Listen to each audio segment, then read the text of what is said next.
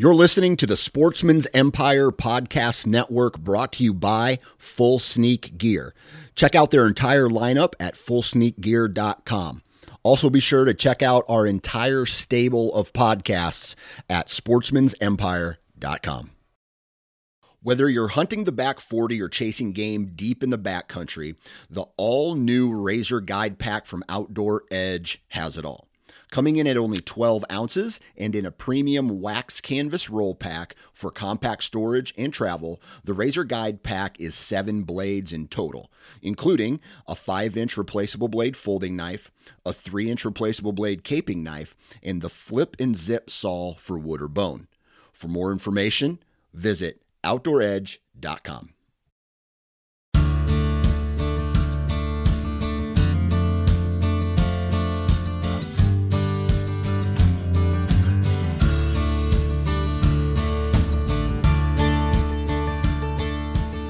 What's going on, everybody? Thank you for tuning in to another episode of the Pennsylvania Woodsman Podcast. I'm your host, Mitchell Shirk, and ugh, I'm just ready for summer to be over, and it just started. summer is my least favorite month, and it's weird because I mean, I, I enjoy plants, I enjoy food plots, I enjoy cropping, but I just don't like summer. There's just so much about it with the hustle and bustle and the heat, and yeah, not my cup of tea but it's hard to believe that we're through June as far as we are. But uh, I know one thing I wanted to talk about today. So this is fresh in my mind and completely irrelevant to the episode that we've got coming up today, but I had to bring it into into the conversation. Uh, it kind of stemmed from if you listen to our episode, uh, you know, just uh, a few weeks ago here when we had Brian Hale on, and we were talking about elk hunting and uh, he made a statement, and I don't disagree with this statement, but I want to dissect this a little bit and just kind of give my thoughts on this statement, and that is why uh, don't don't shoot something on the last day that you wouldn't have shot the first day of a hunt. And you've probably heard that statement a lot of cases, right? I mean, why would you? Uh, why wouldn't you shoot it the first day if you'd shoot it on the last day? And I really don't like that statement for a couple of reasons because there's a, there's there's times where I agree with that, but I don't think it applies in every given situation. Um, I think back to my elk hunt that I went on in 2019. Man, that was my bucket list hunt I really wanted to do. I was out for I think it was a seven day hunt.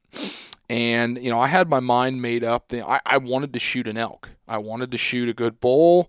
I, I, I wanted to shoot a six by six, but I wasn't gonna go home empty handed if I could help it. You know, my tag was good for um, you know, any legal bull, and I could have also shot a cow. And you know, the first day of the hunt, if a uh, if a raghorn, you know, four by four, five by five bull would have came up, I would have I would have gladly passed it. Um, I had it in my mind that early in the hunt I'm not going to shoot that. And the reason for it was I wanted to elk hunt. I wanted to experience elk hunting. I wanted to see country. I wanted to work bulls. I wanted to hear them bugle. I wanted to see them do their thing and hunt for an opportunity at a big one. And I didn't want my hunt to get cut short because if I would have shot a, you know, a 2-year-old raghorn bull, I would have been thrilled. I absolutely would have been thrilled, but I would have been saying, well, now I'm done and I can't keep hunting and I don't have a chance to shoot a bigger bull. Now, flip that around towards the end of a hunt. You hunt hard all week, you give it your best, you just can't connect on something. If the last morning would have came and a cow would have presented herself with a shot opportunity, I would have shot her in a heartbeat. I never killed an elk before. I would have been the first elk I ever killed. I wanted to bring some elk meat home. I wanted some stories to tell. And uh, I, don't think there's anything wrong with that. So, like, my philosophy on certain situations is, you, you know, I, I don't think that that holds merit. Now, let me let me play the other side of the coin here. So, you know, I've been very fortunate in my deer hunting career. I've had some great properties, some awesome hunting mentors. I've had uh, you know great experiences, opportunities. I've killed a number of great buck, and uh, you know typically when I go into my hunting season for whitetails, I am thinking about what caliber buck I want to kill. And I usually set, you know, lately I've been setting, I want to try to shoot a buck that I believe is a four and a half year old buck or older. And, you know, that's for a couple reasons. That's a, that's a skeletally mature deer. It's, uh, you know, they're hard deer to hunt. They're, you know, four four year old deer is to me three to four I think is a big jump personality wise and just seeing the way deer move and their behavior and how it is to see them in daylight and connect with them. And uh, you know, there's not a lot of four year old deer out there in Pennsylvania. There, there's definitely four year olds out there, but it's the the gap from two to four is pretty big, and a lot of you who hunt hunt whitetails know that. And I I don't compromise I, I really try not to compromise in shooting a lesser deer later in the season. That same philosophy I have with my elk, I had with my elk hunt. Um, which, by the way, I was fortunate in the second day of the hunt. I killed a beautiful six by six bull, and then I was sitting there going, "Well, I shot the bull I wanted, and I'm done hunting early." I kind of wanted to hunt; it was bittersweet. But anyway, um, you know, if I hunt hard for a four-year-old buck all season long, and I get into late season and I'm grinding and I have a nice two year old buck come out, will I be tempted? Well, yeah, I'll definitely be tempted, but I'm going to pass that buck for a couple reasons. Number one, I've killed a, a bunch of good buck in, Pencil, in the state of Pennsylvania. I've killed buck with my bow. I've killed buck with my rifle. I haven't killed one yet with my flintlock. That's on my bucket list of things I would like to do. But I've had a lot of great experiences, and I don't feel that need that, oh, I absolutely have to fill my buck tag.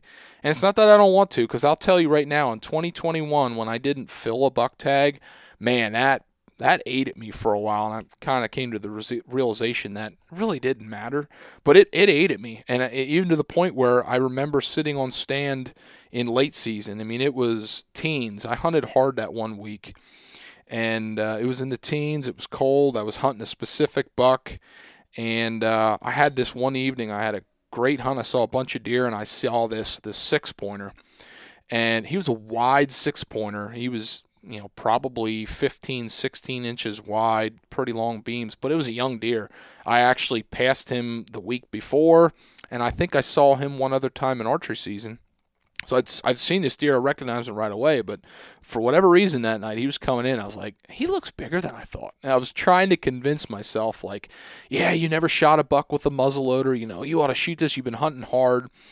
And I got excited. You know, I got the gun and everything else. And I'm looking back and forth with my binoculars. I'm like, Mitchell, what are you thinking? if you shoot this deer, you were going to be I was I would have been upset with myself because I probably would have been excited in the moment, but if I would have walked up to that deer and saw it and it in all reality, I say it was a 2-year-old, it could have easily been a year and a half old. It was not a big deer. It was nothing like what I wanted to shoot. And at that point in the season, he's made it through the hardest part of the year. He's going to be another year bigger next year.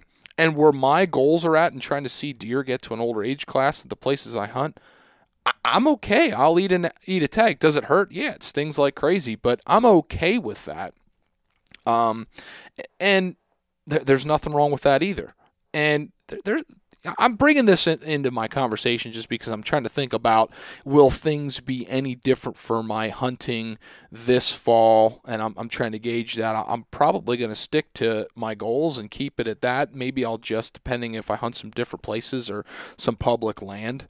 But uh, yeah, that's kind of how I stick. So I'm I'm bringing this up because you know, you know, people hear. Uh, somebody's philosophy on should you uh, shoot something the first day that you you'd shoot the last day or whatever. First of all, it's your tag. It's your decision. You do what's going to make you happy. You know, if you're somebody who's never shot a buck with a bow and you have it in your mind that it's three and a half year old or bust, and you hunt your tail off and a nice buck comes out, it's a legal buck, maybe it's a year old, maybe it's a two year old, and you never shot a buck with a bow, why would you put that pressure on yourself? Like, are you doing that? Ask yourself this question: Are you putting your pressure on your on yourself for you solely, or are you taking into consideration what somebody else thinks and making that decision for your tag? Because at the end of the day, it's your tag, it's your decision.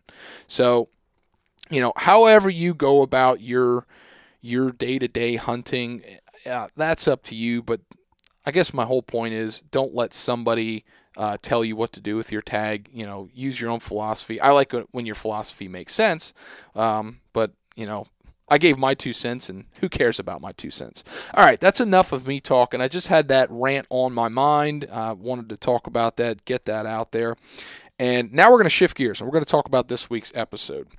And completely different than the whitetail hunting discussion or just uh, big game hunting discussion I just had. This week we are speaking with John Hebenthal. John, I was connected with him through uh, a mutual friend, and I was amazed at the amount of information that this guy knows. We're, we're, talking specifically about rattlesnake hunting. Now, we've done another episode uh, back in the past when we first got started. We talked about rattlesnake hunting, and this one is, an, is a fantastic episode. This is actually the episode my wife would probably really, really like to listen to. And it's not because she really likes rattlesnakes, it's because I didn't do a lot of the talking. um, you know, this is this episode is a knowledge dump. John is somebody who is extremely passionate about rattlesnakes, amphibians, and wildlife in general. Uh, I said amphibians, reptiles. Uh, excuse me there. Um, just wildlife in general. He is a fanatic, and he is like one of those people that once he wants to learn something, he just keeps diving and digging into it and trying to learn as much as he possibly can. And the other cool thing about it is he's really well spoken and he loves to teach people what he's passionate about. And that's what this episode is. We talk about rattlesnake hunting in, in and of itself, the tools of the trade. We even talk about scouting for rattlesnakes and not just boots on the ground, e scouting, using a mapping service to try to predict rattlesnake locations and then scout, which I thought was really interesting.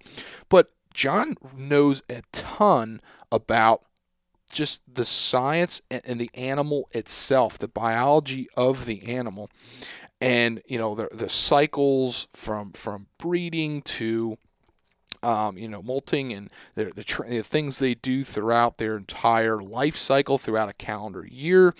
And, you know, we relate that into rattlesnake hunting, what it's about. And uh, th- this is a good episode. Like I said, complete knowledge dump from John. This was kind of one where I asked a couple questions and sit back and listen. And I was all ears because um, I'm somebody like I can appreciate rattlesnakes, but I don't go out of my way looking for them. And if I see one, really not a big fan of getting anywhere close to them. I mean, I'm not petrified, and I'll absolutely go in the woods in the summertime. You know, I'm not deathly afraid that I, they keep me out of the woods, but um, I, I will say if I'm walking in the woods and I hear one sound off, or you know I step really close to one and see one, I'm probably gonna have the like holy cow moment. Like that's guaranteed gonna happen. And uh, so so listening to his knowledge about snakes, snake behavior, um, it kind of made me want to just try to approach my fear a little bit because I've heard people that had that same reaction and once they got out there and experienced rattlesnake hunting, it was kind of like a, a way of them overcoming a fear and having a greater appreciation for it. Um, so I, I, think there's a possibility that if I uh, carve some time out, I think I'm to bug John to take me take me out and just kind of see rattlesnakes from a, a different point of view. So, hey, with that, let's uh, let's get rolling with this episode. First, before we do though, let's give our shout out to our partners, and that's Radix Hunting, guys. It is uh, off season time. It's time for trail cameras. It's time for scouting. It's time for getting all the accessories you need. And look no further than Radix Hunting, guys. If you want to check out their M Core cell cameras and their Gen 600 regular trail cameras, quality cameras, quality price, and uh, something that is just an awesome arsenal you know, tool in your arsenal. Quality images, that's what I really like about their cameras. I think their image quality is really hard to beat. But with Radix, there's a lot of other options out there. They've also got hunting blinds to check out, soft sided, hard sided blinds, and also, be sure to check out all the trail camera accessories that they have available to them from camera mounts and holders and adapters and stuff like that. They're, they're kind of a one stop shop for that that uh, season preparation scouting side of things. And uh, yeah, they are a tool that uh, you know all of us I think that are into whitetails. A lot of us use them, and uh, they're definitely worth your time to check out. So check out radixhunting.com. And with that, let's get to this episode longer life goes on, it's harder for me to devote want to devote time for it. Mm-hmm. So like you know, fishing has gone by the wayside. Yep. Uh, I really don't small game hunt much anymore. Well, neither does anybody and, else apparently. Yeah, I know, I know. And then like the you know the stuff that you know we we want to talk about today. You know, you know, you were just talking about beekeeping and rattlesnake hunting. Yeah. Like that's fascinating to me. Yeah. So we, I'm getting rolling. I want to introduce you. Um, John, how do you say your last name? Hebenthal? Hebenthal, yeah. You did it correctly the first try. So how about that? Yeah. Sometimes I get something right. Blind yeah. Fox gets a mouse every once in a while. Yep. So, John, thank you for having me and, and, and chatting with me. This is this is beautiful day out here for oh this. Oh, God, yeah.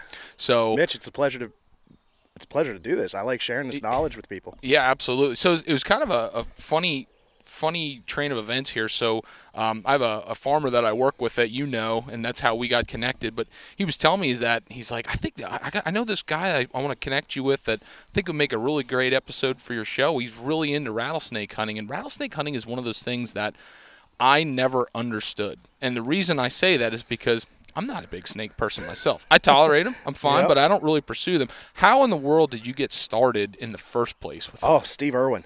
Uh, I tell you what, I can answer that real quick and easy. As a kid growing up, um, I grew up.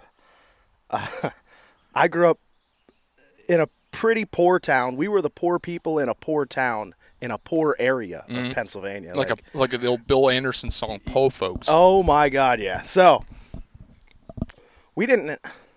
I didn't go on vacations or anything yeah. like that. But what I did do was there was a patch of woods behind the house that nobody had bothered to post. And there were a pond and a lake on that property. Next to the pond and lake was a shed that had been blown over years back, but all the boards were still there on the concrete slab, and it was always full of snakes. and it just so happens that the crocodile hunter, Steve Irwin, yeah, good old Steve Irwin, yep, was on TV on Animal Planet every morning before yeah. I went to school. So watching this guy was so cool because he he I had grown up in an area where the only good snake's a dead snake. And yeah, I heard well, that I've heard that for left, right, time. and center, and it, it was it was constant.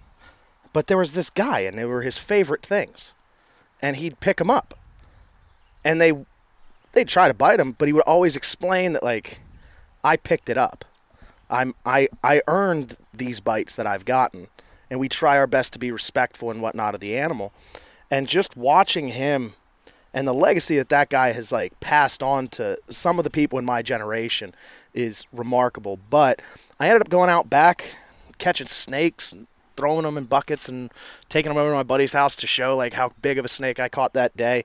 And then one day, an episode came on where he was in Northern Virginia with timber rattlesnakes, and it showed on a map of where their range was historically versus where they are today. Mm-hmm. And both maps included where I was in Pennsylvania. And I was like, man, that'd be so cool to find a timber rattlesnake. But I didn't know where I could go to find them. I just figured eventually one will show up under these boards in the yard in the in the high grass. Mm-hmm. And they never did.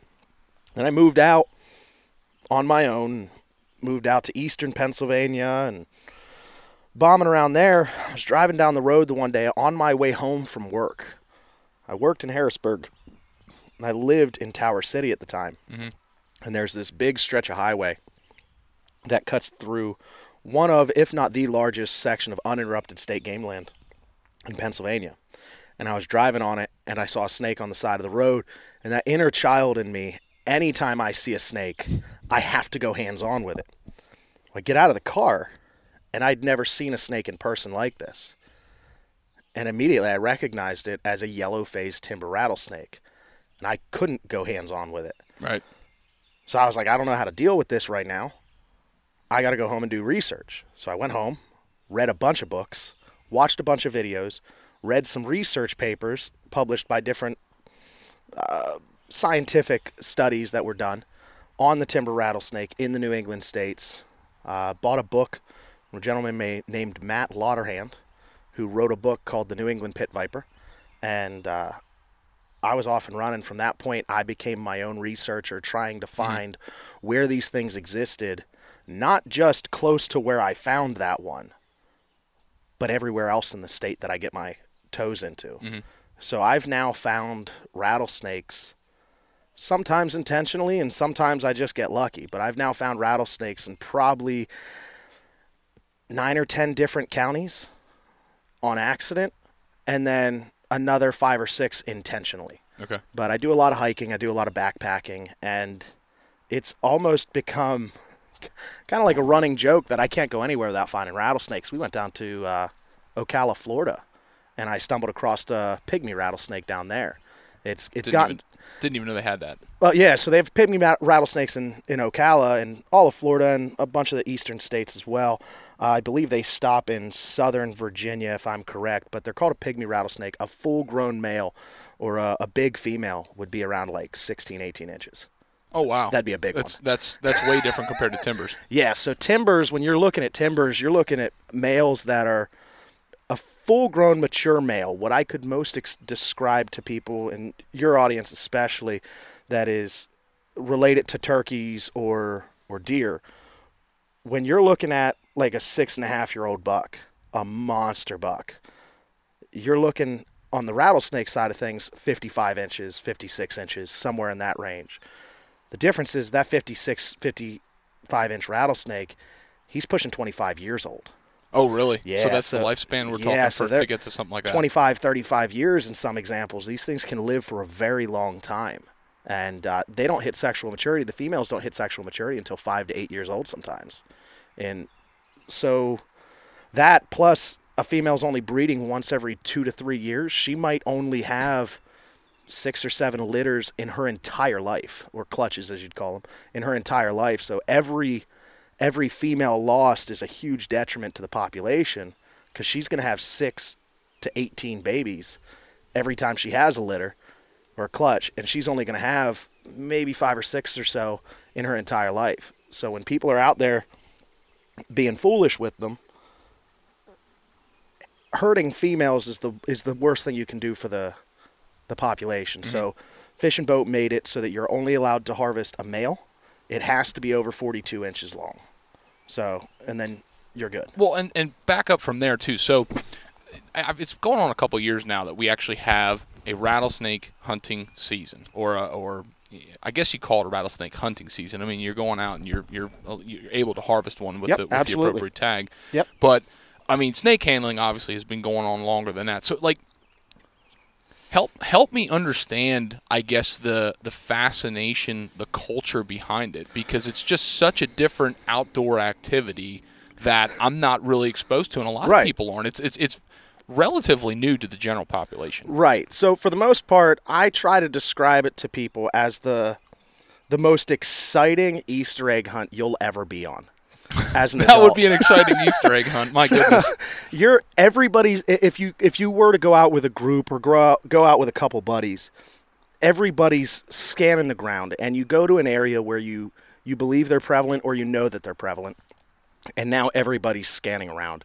And everybody knows you're walking in good country for them.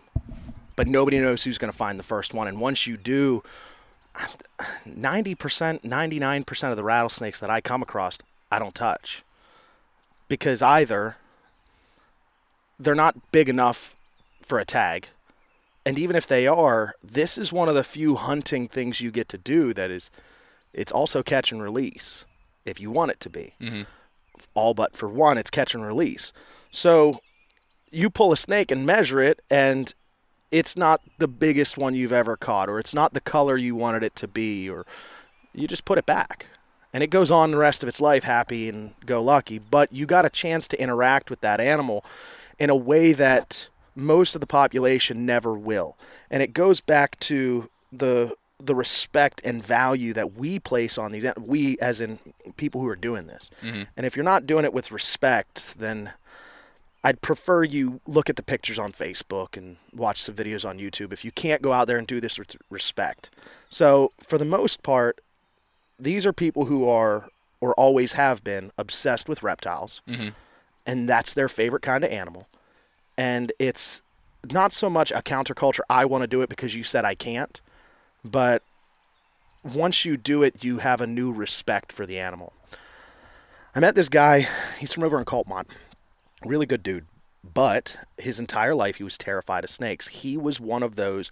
The only good snake is a dead snake. Mm-hmm. I have access to this property. And in order to get to where the rattlesnakes are, you have to get through a keyed gate, and I have the key.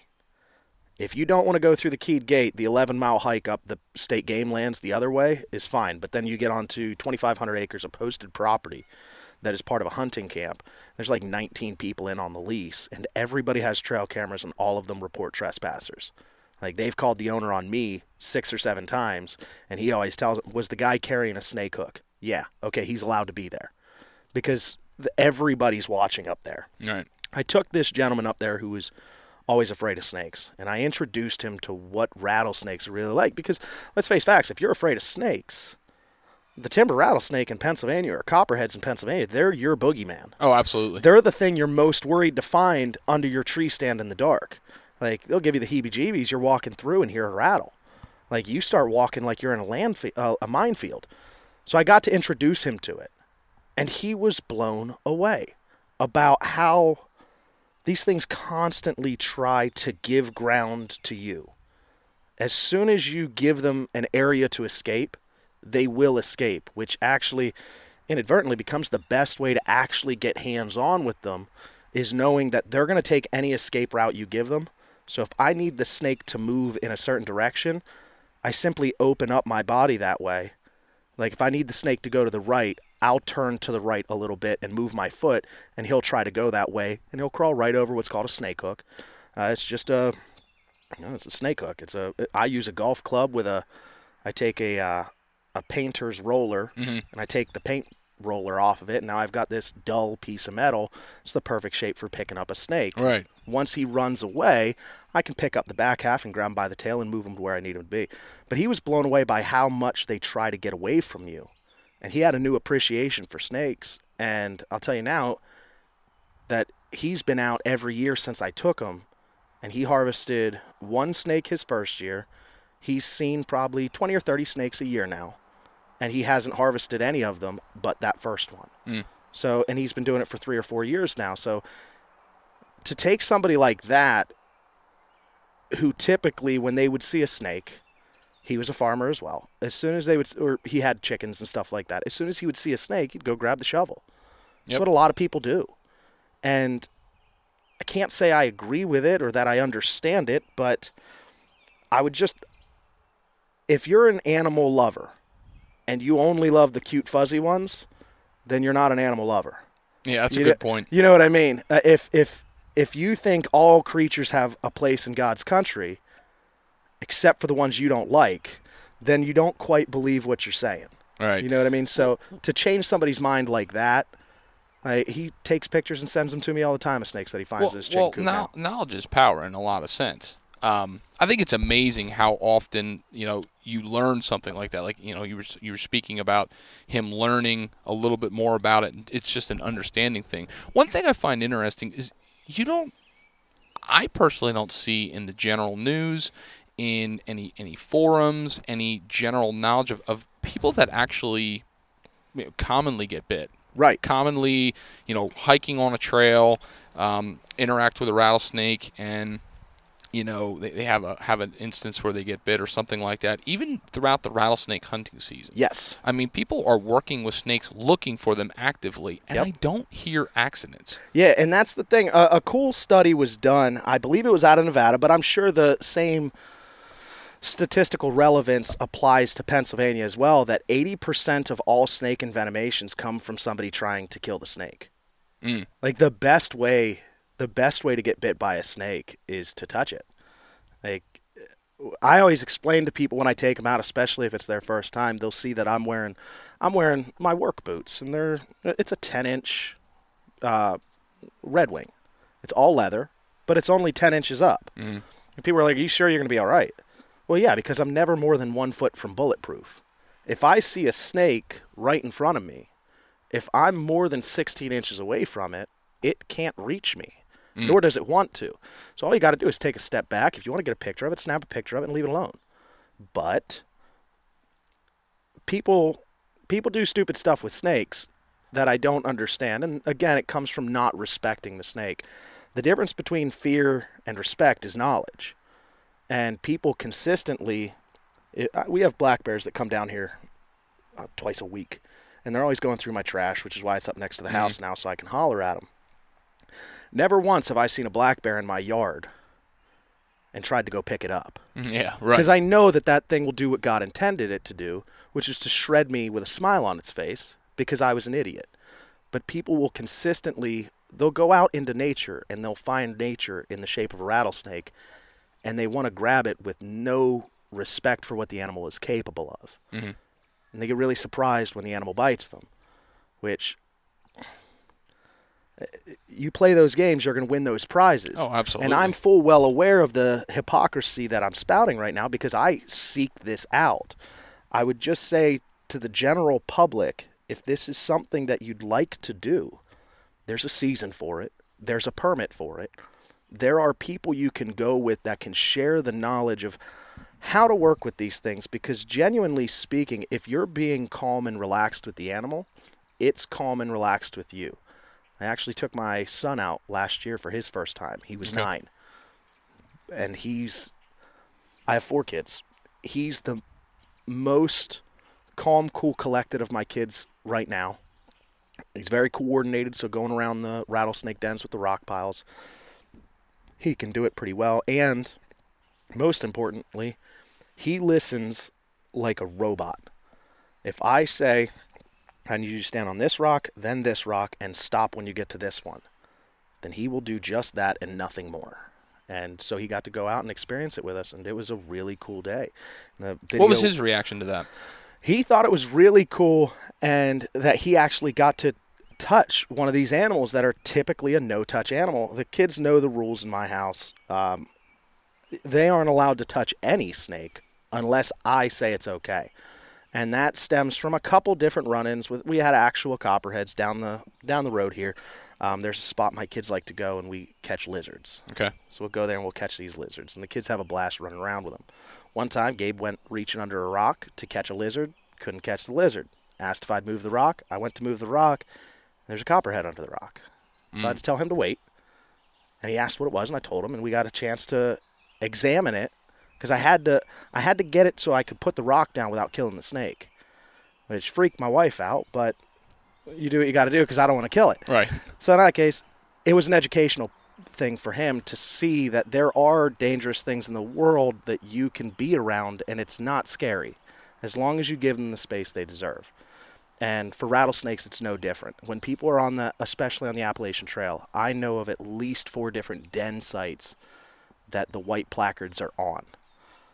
Like yeah, so I have pictures in my phone of four rattlesnakes sitting on a rock next to the white placards.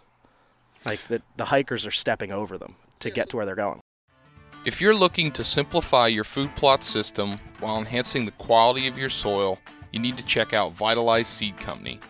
Vitalize provides top quality seed blends designed to fit into their 1 2 planting system. This system has been designed to allow highly diverse plant species to grow synergistically, optimizing nutrient uptake and cycling the way God intended. Reduce your inputs, build your soil, and maximize the quality tonnage for the wildlife in your area. Find out more about this system and get your seed at vitalizeseed.com. And be sure to check them out on Instagram and Facebook. Radix Hunting was founded on premium grade trail cameras and continues striving to produce the best cellular and conventional trail cameras on the market today. The Gen 600 is a second generation camera from the Gen series line. With premium video and audio recording capabilities, this product has become well respected as the HD video trail camera. In addition to the Gen series cameras, their M Core cellular camera has all the features of a quality cell camera at an affordable price. Along with their cameras, they offer stick and pick trail camera accessories to allow you to set your cameras just right. You can find it all at radixhunting.com and be sure to follow Radix Hunting on Instagram and Facebook. Want to check out Radix cameras in person? Stop in at Little Mountain Outfitters in Richland, Pennsylvania and have a peek. Now, back to the show. and I've I've been across a couple den sites too. So give me a little bit of understanding about how the season works in relation to you know the general uh, yearly cycle of snakes because you know they're they're going to come out of dens once they get up to you know a certain temperature Yeah, absolutely. and then you know there, there there's there's also breeding intermixed into that so Yep. you know the season i think is the like this this year it was like the second saturday of june till july 21st or 31st yeah, so yeah, so the season for actively pursuing them, if you want to have a hook in your hand or tongs, which I, I advise against tongs, especially for new guys, just because you can cause a lot of damage to pregnant snakes. And new guys don't know the difference between a male and a female by looking at it. So I always advise hooks, as weird as that sounds. The more you squeeze a snake, the more it's going to want to move, the harder time you're going to have handling it. So just don't ever squeeze it, and you're mm. good. But as far as goes for the season, the season always runs from the second Saturday of June to the last day of July. And that's when the season always is every year. It's a conditional it's a permit that you get on your fishing license. It's your venomous snake permit. You're allowed to harvest one rattlesnake and one copperhead. oh i didn't know that okay Right. The ma- the rattlesnake has to be a male. It has to be over 42 inches. Copperheads, there's no restrictions on it. As far as goes for the season, according to the snakes, it starts out. So if we start out in the when people are first going to run into these things, let's say spring, and I'm talking early spring, March, sometimes late February. You're looking at those 60 degree sunny days. That's when what's called emergence. It's when the snakes come out of the den site which is also known as a hibernaculum. So, a hibernaculum is an area where snakes can get below the frost line in whatever area they're in. In Pennsylvania, it's typically south facing slopes right that are rocky. You got to be more than like two miles away from people, or uh, people find these den sites and just wreck them. So I don't give away den sites for that reason because I don't know. I might trust you, but I don't know who all you talk to at the bar. Mm-hmm. And all of a sudden, a, a den site gets full of gasoline, and they're all gone. But so the hi- hibernaculums are typically on south-facing slopes, more than like two miles away from people, on the ridge, and the snakes are down there in a dormant type of hibernation called brumation. They need to stay around the 50 degree mark in order to not die. But everything slows down their digestion, their immune system, their their entire calories spent that winter is negligible at best. It, it could possibly be less than a couple hundred calories for four to five months out of the year because they're so reliant on the sun to do most of the work for them. So when they first come out of hibernation, a lot of these snakes are covered in mud. They're dirty looking. And they're not going more than 20, 30 feet from the den site until you start getting nighttime temperatures in the 60, 65 degrees. At that point, the migration starts. And this is the part where people start getting real confused. Like snakes migrate. Yes and no. They migrate in the sense where they are all leaving one spot, but they migrate back to that spot. okay The migration is typically when snakes are moving from a good place to spend the winter to a good place to do whatever summer activities they want to do, be that breeding, be that basking, be that getting fat for winter again if they need to. If they want to go to a good hunting spot, mm-hmm.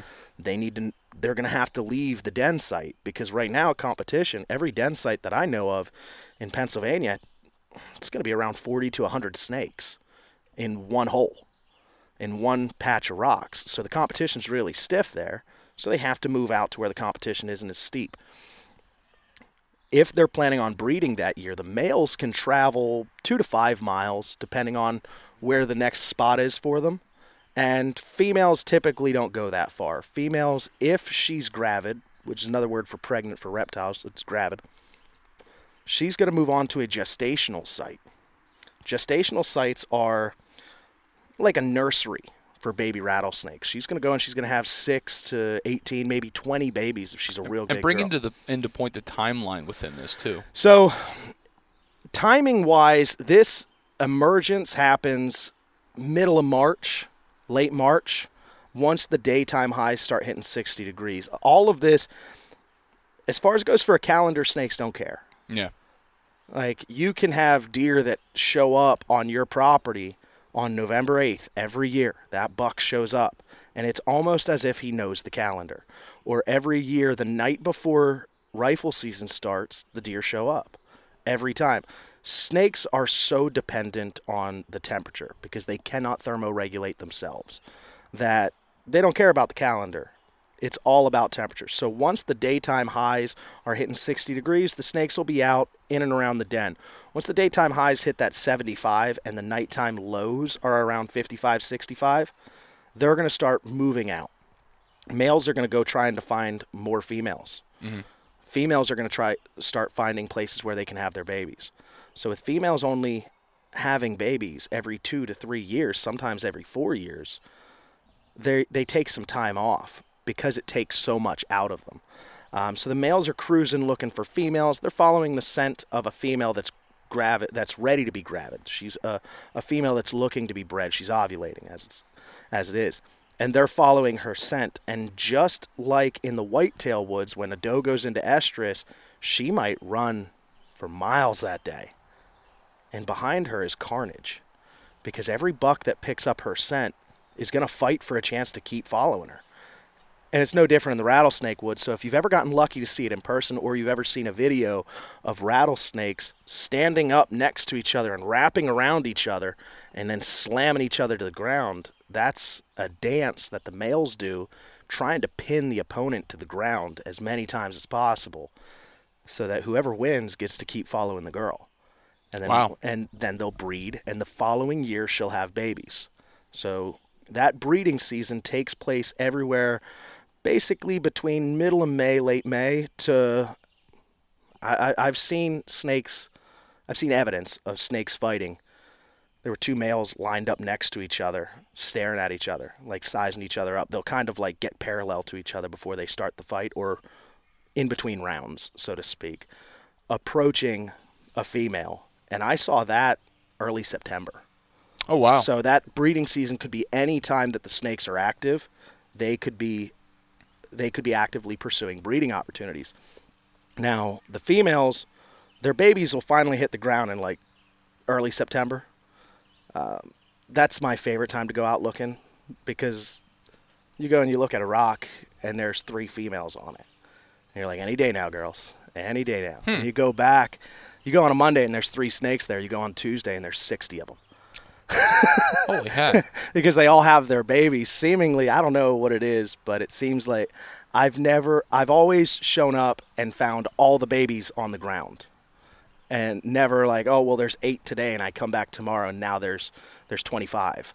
It's seemingly, I don't know what goes on in their heads, but as soon as one of them goes, they all go. Interesting. Mm-hmm. Interesting. And the babies are about 12 inches long, and they're all this drab gray color. They all look identical. They're hard to tell apart.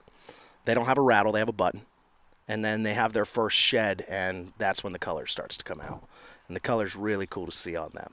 But then, October, all the snakes make their way back to that hibernaculum, that den site in early October. Once again, we're, we're talking 60 degree highs. They need to start getting close to home. Those baby snakes that were just laid at a gestational site, their job is to follow the smell of mom home to where they're going to spend the winter. And if they don't make it, they don't make it. So the recruitment rate, so to speak, of yearlings is highly dependent on whether or not they can get from where they were born to where they overwinter. If they make it there, so October is the best time to find out how many snakes you're going to see next year, because all the babies will be there. If they're going to make it, if they make it to the den site, they'll most times make it to spring, but they make it back to the den site, and I've seen them basking as late. Personally speaking, I've seen them basking as late as December second. It, we had a warm year. I have uh, there's a gentleman who is uh, he's incredibly gifted at finding rattlesnakes, and he's extremely respectful. And he's somebody I really look up to. His name's Alan Hildebrand. He's out of Sinnemahoning, Pennsylvania. And that guy knows his stuff, and he's got some snakes that you would think are pets of his. He's got one named Blondie that he's turned into the Sinnemahoning rattlesnake hunt. And that boy is, I want to say he's like 54 inches long.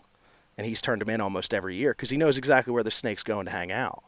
So every year he goes and picks up Blondie and takes him down, and he's he's turned him in. I want to say five or six times now because he has such a good relationship with that snake. He knows where he's going to be every year, and uh, well, in either case, he's documented them out and about on January second That's mind-boggling. last year. Last year we had on January second, if you remember, we had a really warm week in January, and seeing them out is cool, but it's also bad news. As I had said previously, once their body temperature gets below like 50 degrees, everything shuts off. Immune system, their gastrointestinal tract shuts off, their thought, like they can't think very well if they're cold, they can't move very well if they're cold. So finding a snake basking at 50 degrees means that snake is probably sick or it has a meal in its stomach and if they don't digest that meal, it will rot in their stomach and kill the snake over the winter. Mm. So if he if he showed up at the den site on October 30th and a chipmunk ran by and he grabbed it and then it started to freeze, like he's got to get underground and he's not going to be able to digest it. There's also this thing called snake fungal disease, which is now quickly becoming a problem amongst many species of snakes. It's a it's a fungal disease. I don't know if you've heard anything about the uh, white nose fungus or bat nose fungus. Yes. Okay, similar to that, because these animals are living in confined spaces together, and the populations are getting more and more constricted to these islands of of habitat, so to speak. There's less spots for them to hang out. More and more land is being bought and developed. These snakes are getting squeezed down tighter and tighter. As is much wildlife. Exactly. And it just so happens that there's this common fungus out there that affects many snake species. But because rattlesnakes are so communal for four or five months out of the year, it's hitting them pretty hard. And it's a fungal disease that causes eventually facial disfigurements. Um, they'll have weird swelling. It'll look like it'll look like they got in a fight. They're lumped up. Their eyes are swollen sometimes. Their heat pits will be swollen closed. They'll their lips won't be in a straight line. They'll be like bubbled out and they'll have sores on them sometimes. And it's a it's a not great thing to see, especially because the only way they can fight it is with more sun. And if a snake gets hit with SFD or snake fungal disease late in the year, they might not make it through hmm. Because they're not their immune system has slowed down to the point where a simple basically athlete's foot of the face could kill them. And if very at, at very least could be a major contributing factor as to why they don't make it. So that's kind of a concerning thing. But so they get back in there, they hang out, and then next year it all starts all over again. And people are typically bumping into these things, as you said, crossing trails. Um, you'll find big males. Everybody's seen a video on Facebook of a male stretched out across the walking path. Right. He's looking for girls or he's looking for good hunting grounds. But that's typically the ones that you see. Females don't move that far, but males are on the on the prowl. So tell me a little bit about identifying too, because that is something that the average Joe doesn't really know how to do. I mean, I was told, and you can correct me if this is wrong. I was told that typically, um, shorter, stockier, or males and females are larger, but maybe I have that backwards. It is backwards. In timber rattlesnakes, which is different than most snake species, most pythons, most boas, most colubrids, the females are larger. But specifically amongst timber rattlesnakes, males are larger. Males have a longer tail. Males have appendages that they have to put somewhere. They put it in their tail. And because of that, anatomically speaking, their tails are larger. So when you're checking to see if it's a male or a female snake that you've just picked up, what you have to do is you have to count what's called the subcaudal scales or subcaudal scales. And that starts at the vent, which is their butthole basically. You start there and start counting until you get to the rattle. And for males, it'll be 21 or more scales. For females, it'll be 20 or less after doing this and seeing a couple dozen of each, you'll be able to look at them on the rock and say that's a female because females have big hips. And that that's Right. something that's an easy way to tell people like when you look, if you can't see hips, it might be a male. It's worth picking up. If it's a big one and it's got no hips, it's worth picking up to take a look at. But if you see hips where it hourglass is down, if it's shaped like a funnel on the back third, that's a female because she doesn't have those extra appendages to keep from vent down swelling out like a male does. So you have to count those scales to make sure it's a male. Males typically because and the reason why males are larger is one, females lose I want to say it's like 40% of their body weight Oh wow. every 2 to 3 years when they have babies. So they swell up with 20 babies inside of a 44 inch female. Like if it's a 46 inch female and she's having 15 babies, you know what I mean? That's a big girl, but that's a lot of 10 to 12 inch snakes to push out. Mm-hmm. And they're so emaciated and drained when you find them, they look wrinkly. Like there's just there's nothing left of them, and you're like, honey, what are you doing? Hmm. Like it's it just takes so much out of them. Whereas males every year, if they're going to be patrolling looking for females, taking advantage of food opportunities as they make their rounds from gestational site to gestational site, looking for females that are ready to go. And in the process of doing so, a male finds more food opportunities than your typical female does. She spends the first five to six years of her life getting ready to breed, and it's it takes a lot out of them. They're hollow after that, basically. If you ever if you ever find a female that recently uh, she's postpartum, a female snake, she'll the bottom of her will be scalloped out for the like last third of her body. And it's like amazing that they ever come back from that at all, let alone every two to three years she could do this. So because of that calorie investment and then dump, they don't get to keep all those resources from a calorie standpoint in their body. They're passing it on to the next generation. So for males, they're typically they're they're beefy boys, man. Yeah. I tell you what, they are they get they get thick, like as thick as your forearm. And uh, the one my boy and I found last year was about 50 inches. We put a tape on them, got a, and while they're still a little bit bent, it takes some out of the measurement. But even when we measured him, he was at 48, 49 inches, and he had a couple kinks, as we call it, in him. So we tugged that snake, and, and he was pumped to do it. He actually elected to let one go earlier on in the day. We caught a different legal snake. We had found 15, 16 snakes that day, and he elected the first one he found at nine years old. He's like, I think we should let it go. And I was like, all right, deal. And my buddy was with me, and he's an outdoorsman as well. He, he came to film for us. And he's like, John, before you put that aw- before you put that back, I, I at least got to get a chance to hold that thing. Like that's impressive, because it was a different 50 inch snake, and Gabe wanted to let it go. It wasn't the one he wanted. Did he say why? Initially, he wanted to find a black phase, and the first one we had found was a yellow phase, big yellow phase male, and uh, he wanted to find a black phase. He wanted he didn't want the day to be over yet. This was 30 minutes after we walked away from the truck, and he didn't want the day to be over yet. He wanted to keep going. So it, it's That just says right there how much the pursuit of the hunt is important and not the kill of it in general. One of the most frustrating things is when turkey season's la- when turkey season lasts 30 minutes.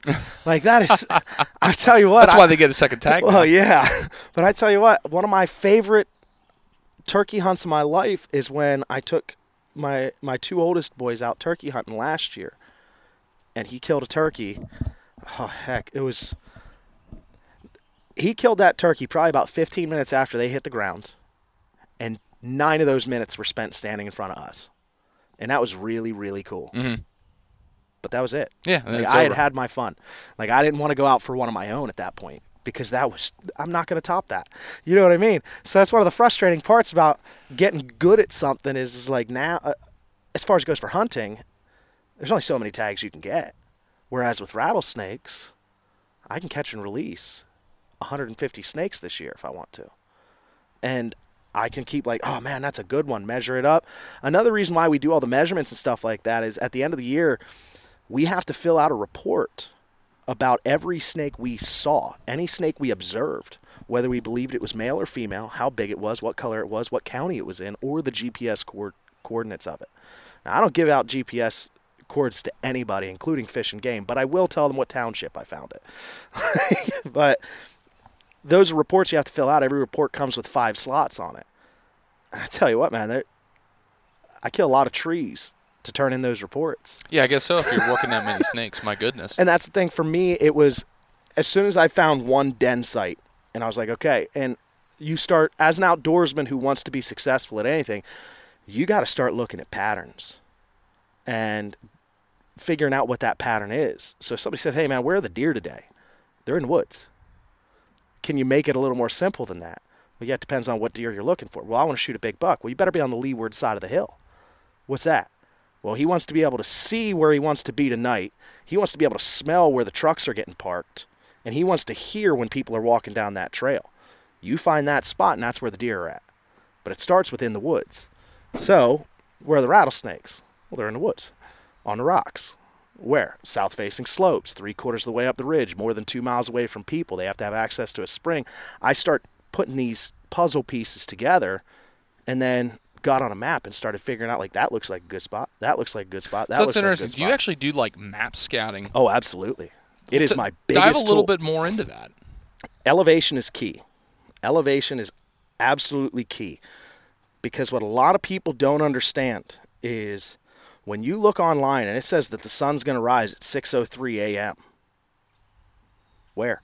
Yeah, Because topography is a big thing. right. So if I'm up on the ridge, if I'm at the very top of the ridge, sun might rise at 5:45 for me because I won't have any shadows on me. I'm the tallest thing in, on the map right now, so I don't have any shadows.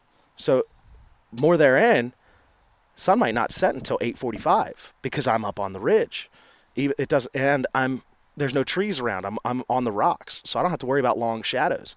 So getting up on the ridge is a big thing. Now, when the migration takes place, a lot of your big males head uphill. Um, it's where I typically find big males that are hunting, actively hunting. And I, I I use that term loosely because they're an ambush hunter. Um, but when I do find them, they are at the tippy tops of the ridge almost exclusively, or 90% up the ridge. Den sites are typically three quarters of the way to two thirds of the way up the ridge. And in Virginia, there's den sites as high as 4,000 feet. But in Pennsylvania, typically our den sites are 2,000 feet and under, which is good because that's most of the ridges. Another thing about our area specifically in Pennsylvania, you get into the Allegheny Plateau, it changes. Mm-hmm. But we're spoiled in this part of Pennsylvania, more of the central, south central Pennsylvania area, is our ridges run east to west. So the south, there's always a south Yeah, facing slope on every ridge. slope. So that's a good place to start looking if you're if, if you want to try to find some rattlesnakes, get on a south facing ridge, but you cannot beat miles on boots. Miles on boots is the big thing. So it doesn't matter how many pins you drop on onX. You haven't found one yet. You ain't found a single thing until you put boots on and go. That's the only way to get it done. And I'll I'll, I'll caution anybody who's like, oh man, I, I know perfect spot for that. If you can drive to it, it's not a good spot because uh, from from the perspective of how rattlesnakes have been treated in our state, like they used to kill them indiscriminately, and everybody knows that their grandpa used to have a deer camp up on the ridge. Everybody's grandpa went to deer camp. Everybody's whole family's hunted. You got grandmas that have shot bear before because even they went out to camp. Everybody and their brother in the 70s and 80s that's what you did. Every member of the family went hunting. And a lot of those people also were the people that taught us that the only good snake is a dead snake. It's not hard. Ridgetop camps, it adds up. Yeah. So the thing is, is that people would go up to these ridgetop camps and they'd take a bag of deer corn with them and they'd take a bird feeder up there and then mice come for corn and bird feed and trash. Rattlesnakes come for mice. So these snakes that have been persecuted generationally speaking. And remember, as soon as that chain between where I was born and where I spend the winter, as soon as that chain is broken between those two points, doesn't matter how many babies she has. She's going to die before any of them make it back to the hibernaculum, especially if somebody catches her mm-hmm. and doesn't like her. So, from from a generational standpoint, if you can drive to the spot, it's not a good rattlesnake spot 90% of the time. Obviously, people get lucky. Obviously, snakes get lucky. And the only travel that takes place on that road is during rifle season when the snakes are underground. So, but for the most part, if people have access to it, the rattlesnakes, no matter how nice the habitat is, at one point in time they were persecuted in that location, so they're just not there anymore. Uh, at So- least not on a consistent. Right. Yeah. And it's it's hard to find consistent numbers in areas where people populate. So the number 2 thing on my checklist after elevation is more than 2 miles away from people cuz lazy people don't walk that far. Right. So it makes it a lot easier for me to find rattlesnakes when I know that the closest house is 2 miles away. People don't walk into the woods in rattlesnake country if they're afraid of snakes. So it makes it a lot easier. But yeah, so for the most part, like that's that's where we find them, and I can go on a map, and I, I use onX just because it, makes it easier for me, and especially with all the backpacking that me and my family do, it makes it easier to pick out BLM land if I'm looking for some some land out west. When we're out there, we actually just got back from Colorado and Utah, and then bounced down to the Everglades, and then my wife just yesterday got back from Yosemite. Like this is just what we do. Wow, you guys are all over the place. Yeah, we bounce around. We uh, it's my favorite thing to do. Like I don't go to the beach. I don't mess with the yeah. beach. I don't go to the beach either. Right. I'm not interested. Thankfully, my wife doesn't like it either. See, my wife gets into it every once in a while, and she'll try to drag me along. But for the most part, I want mountains. Right. I, I want to get up top and look at everything. Yeah, I've said it before, you know, on the show too. Like when it comes to hunting, like I've I've hunted in camps or with people where, you know, we're we're, we're talking about the, the drive we're going to make for bear, and we're, we're you know we're going to go down this this uh, this draw here. We're going to bring this side hill out. We got to go down in, and uh, I've been with guys that say. Are you going to shoot a bear down there? Well, absolutely, Yeah. I'm going to shoot a bear down there. And they're like, I don't want to hunt down there. then I got to bring one out there. I'm like, this is where I want to be. Right. This is the place I want to be. That's an afterthought if that happens. And that's the thing, like especially uh, in Pennsylvania, we don't get many opportunities to pack something out. Like it's it's rare that you're so far in that you're like, I got a quarter this here because I got to make. it's two happening trips. more and more. It's becoming more popular. Yep. One thing I wanted to ask you, John. Yeah. So you were talking about um, using map scouting, and then you can't beat boots on the ground, right? Correct. Well, one of the things I've heard a lot of really, really good deer hunters talk about is when, when you when you look at a big section of big woods. Yep. You know, people that have done it for a long time, they'll get good at saying, "This is the time where I'm going to walk pretty darn fast to get from point A to point B." Yeah. this is where I'm going to get to a point where I'm going to start to walk intermittently because I'm kind of approaching there could be something, and this is the point where I'm going to be full alert, Yep. heel to toe. Yep. This is this is the area I want to be. So translate that into rattlesnakes. So your dead zones and hot spots. And that's what I've always called them, dead zones and hot spots. Like you can come across a dead zone where if there's 100 rattlesnakes in an area, one of them might have traveled through this once. It's a dead zone. Snakes don't uh, rattlesnakes typically, you're not going to find them in swampy areas. So if I get up on top of a mesa, not a mesa, a plateau in Pennsylvania and I'm walking through like a white oak swamp, in Pennsylvania, that's a no go. They're not going to be here because the water's too cold for them to do anything that they want to do with it. Also, cold air sinks. So down at the creek bottom, I mean, it happens, but it's extremely rare. I'm going to beat feet through that. I'm boogieing. I, I don't. I'm not stopping to look at anything here. Now all of a sudden, I start getting further and further up the ridge, and I notice that a 200 year old oak tree recently fell down and exposed some rocks last year, and there's blueberry bushes growing on them rocks. Uh, now we're looking good because this would be a great hunting opportunity for a rattlesnake looking for chipmunks, squirrels, brown rats, wood rats, uh, deer mice, things that are going to be eating those blueberries. The snake wants to eat them.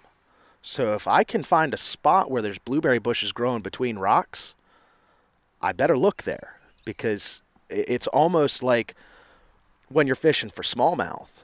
It's it's very dependent on well where's the hole at? Like where where are they hanging out at today? Today's a an 80 degree day with overcast. They should be out in the sun still. They should be hunting. So if I find a spot like that, that'll get me to slow down and look for one or two snakes working that area.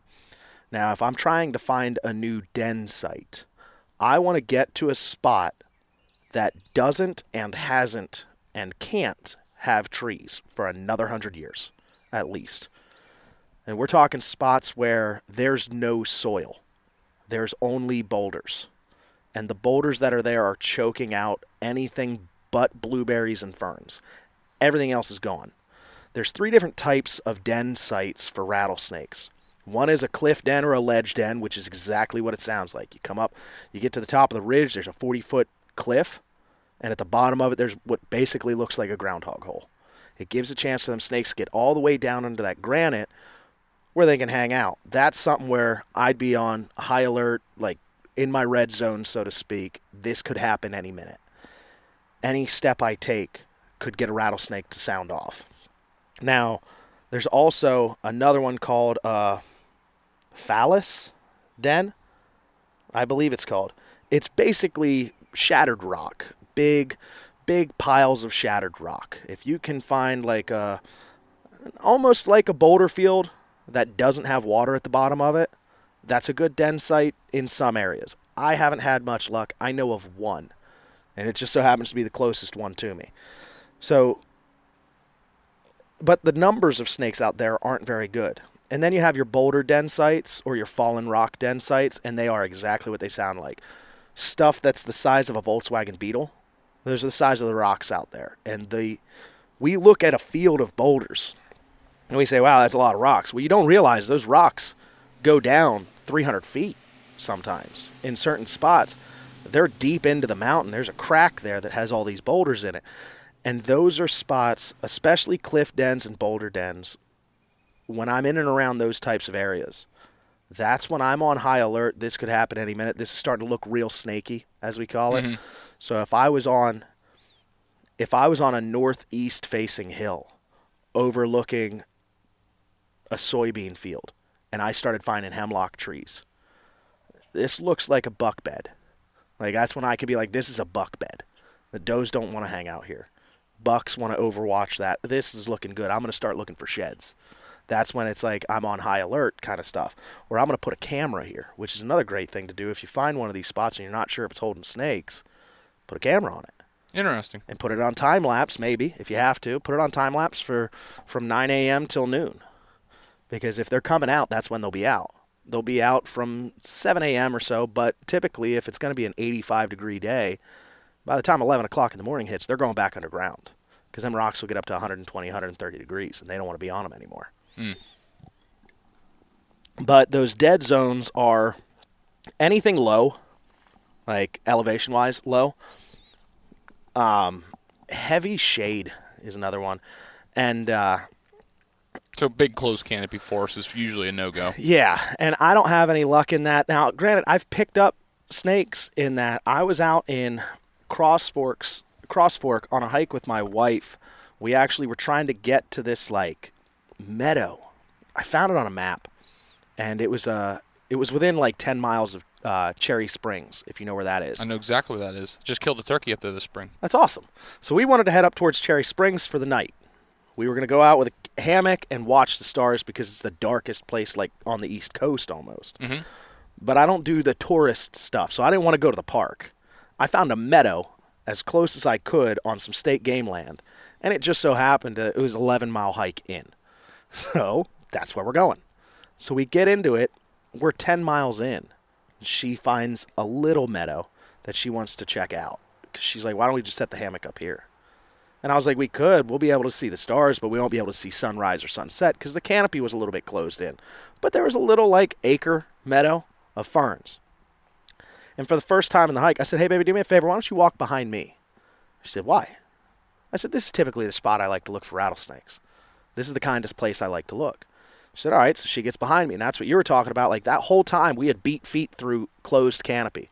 And not once did I think we were in good rattlesnake environment uh, or habitat. But now that I see the opening and I notice that there's some rock piles off to the side, now I'm on high alert. Well, I tell you what, I had a walking stick with me. And I swung that stick through the ferns once to my right and once on my left, and he fired off. One of the biggest yellow phases I've ever seen in my life. Got a really cool video of me of me talking to him like he was a newborn baby. Like I was all I was gushing. I thought he was the coolest thing. I was like, "Hey, buddy, look how good you look today." And my wife's like, "You need to leave him the hell alone." but he, was just working that that meadow, and it was a cool spot for him to be because he could catch chipmunks coming through. But seeing the opening after having walked 10 miles of closed forest, once I saw the opening, now I'm on high alert. Now we're in an area where this looks snaky. What's so interesting about this all is like I think about whitetails. Yep. You know, I'm there. There's so many. There, there's definitely circumstances where I'll I'll definitely um, put some merit into an area that's a closed canopy forest. Don't get me wrong, but you know, I've always said the best habitat, the best places I find is where you have staggering canopy, Yep. where you go from that 100 foot deciduous forest down to, you know, a three to five year old clear cut, up to, you know, a 20 foot, um, you know, section of chop off, into 50 foot, you know, conifer trees. And you have that staggering elevation because you have vegetation change. Yep. And everything you're talking about from a snake's perspective is diversity of habitat, Yep. is, is diversity of habitat. And it's conducive for them because it's conducive for prey, right? Correct. Absolutely. So, uh, the best acorns grow where they get the best sun. A- A tree can get the best sun for acorns in two different ways. Either it can be the tallest tree around, which, if you've ever been in the big woods of Pennsylvania, that canopy has a certain height and they're all competing for it. Or the neighbor can die. If the neighbor dies and falls, then I'm going to grow really big acorns this year and especially in the big woods up top on the ridges. If anybody listening has ever been in and around where they clear cut last year, the first thing that comes up is blueberries. It's always the first thing that comes up, and that's the best place to go blueberry picking is where they clear cut last year or the year before. Because those seeds have been in the ground thanks to generations of turkeys and other animals dropping the seeds, but there's never been enough sun for them to fruit. Yep. Now all of a sudden they come through and they clear cut the area, or a tree falls, and everything grows a blueberry. So when it's good for prey, it's good for predator. And it goes both ways on that, where you can have an area that naturally from a forest fire, and then a couple years after, the blueberries will start pop- popping up, especially near the rocks and stuff like that. It's great for rattlesnakes. Or in a uh, an example that I got to witness firsthand, if you have a developer come into an area and he clears off the south side of a ridge and then puts a bunch of houses on it. And everybody at the houses decides they're going to have a bird feeder and a retaining wall in their backyard. Mm. So they can have a nice flat yard on the side of a mountain. Well that's a great place to get rattlesnakes where you don't want them and that actually happened down near harrisburg. Oh, I believe that wholeheartedly. yeah, I've seen cases like that. You know, there's, you know, a lot of the the, the run-ins and, and inter- encounters I've had because I'm not somebody who actively pursues snakes, but when I do find them, you know, I try to respect them as much as possible, and you know, I've seen it. It, it, it mirrors kind of the the same type of scenarios that I can make. I mean, I can think of a couple exceptions. I mean, the other year it was so dry in the summertime. There was, you know, we found some towards a creek bed, which surprised me, but Yeah. we did. Yep. So uh, they say it's a myth, and I'm not so sure. They say it's a myth that the snakes come down for water. Typically, snakes know where the springs are. They have an incredible sense of smell thanks to something they call a Jacobson's organ, which is why their tongue comes out. They have the way we have access to our nostrils in the front, they have ac- access to basically nostrils in their mouth. They stick that forked tongue out and it goes up and down. And they pick up scent molecules on it. The same scent molecules that would typically hit you in the nose and then go to your brain, or for a deer or a dog or anything like that. They actually have a separate way of doing it. They take that tongue and they flick it out there. When it comes back in their mouth, it passes through something called a Jacobson's organ. The Jacobson's organ has a left side and a right side. And it pulls the molecules off of that and puts it directly to the brain. And since if if you've ever seen a buck lick its nose when it's trying to figure out what's going on, it's because they can gather more scent molecules if their nose is wet. It'll stick better. So when a buck's trying to figure you out or he's trying to figure out where that doe just went to, he's like chomping at the bit. He's licking it up and down. Well, a snake doesn't have to do that. Every time it comes in their mouth, it gets wet again and they send it right back out. And it tells them left or right, up or down. So they can find water pretty easily. So allegedly, it's a myth that snakes come down for water. However, snakes need water, and sometimes it's only at the bottom. So I'm not sure how much of a myth it actually is that they come down for water, because eventually they need it, and there's years where it's not up top. Mm. I've done some, I've I've done a lot of hiking. I've I've ruined quite a pair, quite a number of pairs of Merrells. In fact, this one's on his last leg, but I put They're a lot of boots. miles. Yeah, they're great. I, I put a lot of miles on them, and one of the things I'm consistently searching for out there is water because I don't like carrying all of it. I don't want to carry seven days of water for two or four, or eight people. So sometimes I'll just bring a Sawyer's with me, and I know that I'm going to have to pick up water on our hike. And a lot of times I have to drop down six, eight hundred feet in elevation to find water. It actually happened to us out on that Cherry Springs hike. We were up in that meadow and my wife told me we have enough we have enough water for coffee or breakfast, not both. And I was like, not turning down coffee in the morning or breakfast. I'll find water. And I had to drop down just like any other animal that lives out there would do. So, yeah, on dry years, they will drop down if they have to. Allegedly, it's a myth, but there's lots of snake myths out there that are actual myths. And that I don't. I don't know if that's one of them. That makes sense. So I, I want to kind of go back to just just kind of like the general sense of seizing. I, I want to know like what are the tools that you know you talked about a snake hook right Yep. i kind of want to know a little bit more like what are the things you're bringing with you when you're going on a snake hunt and what are some of the things that like anybody who says yeah this sounds really cool i want to go out and check Yeah. this out like what are, what are the like things to keep in mind as far as approaching handling with the, with care that that sort of thing Okay. Equipment wise, your first year, your first five years, or maybe you'll do it the entire time you do this. There are these things called snake gaiters. They typically have, uh, they almost look like shin guards.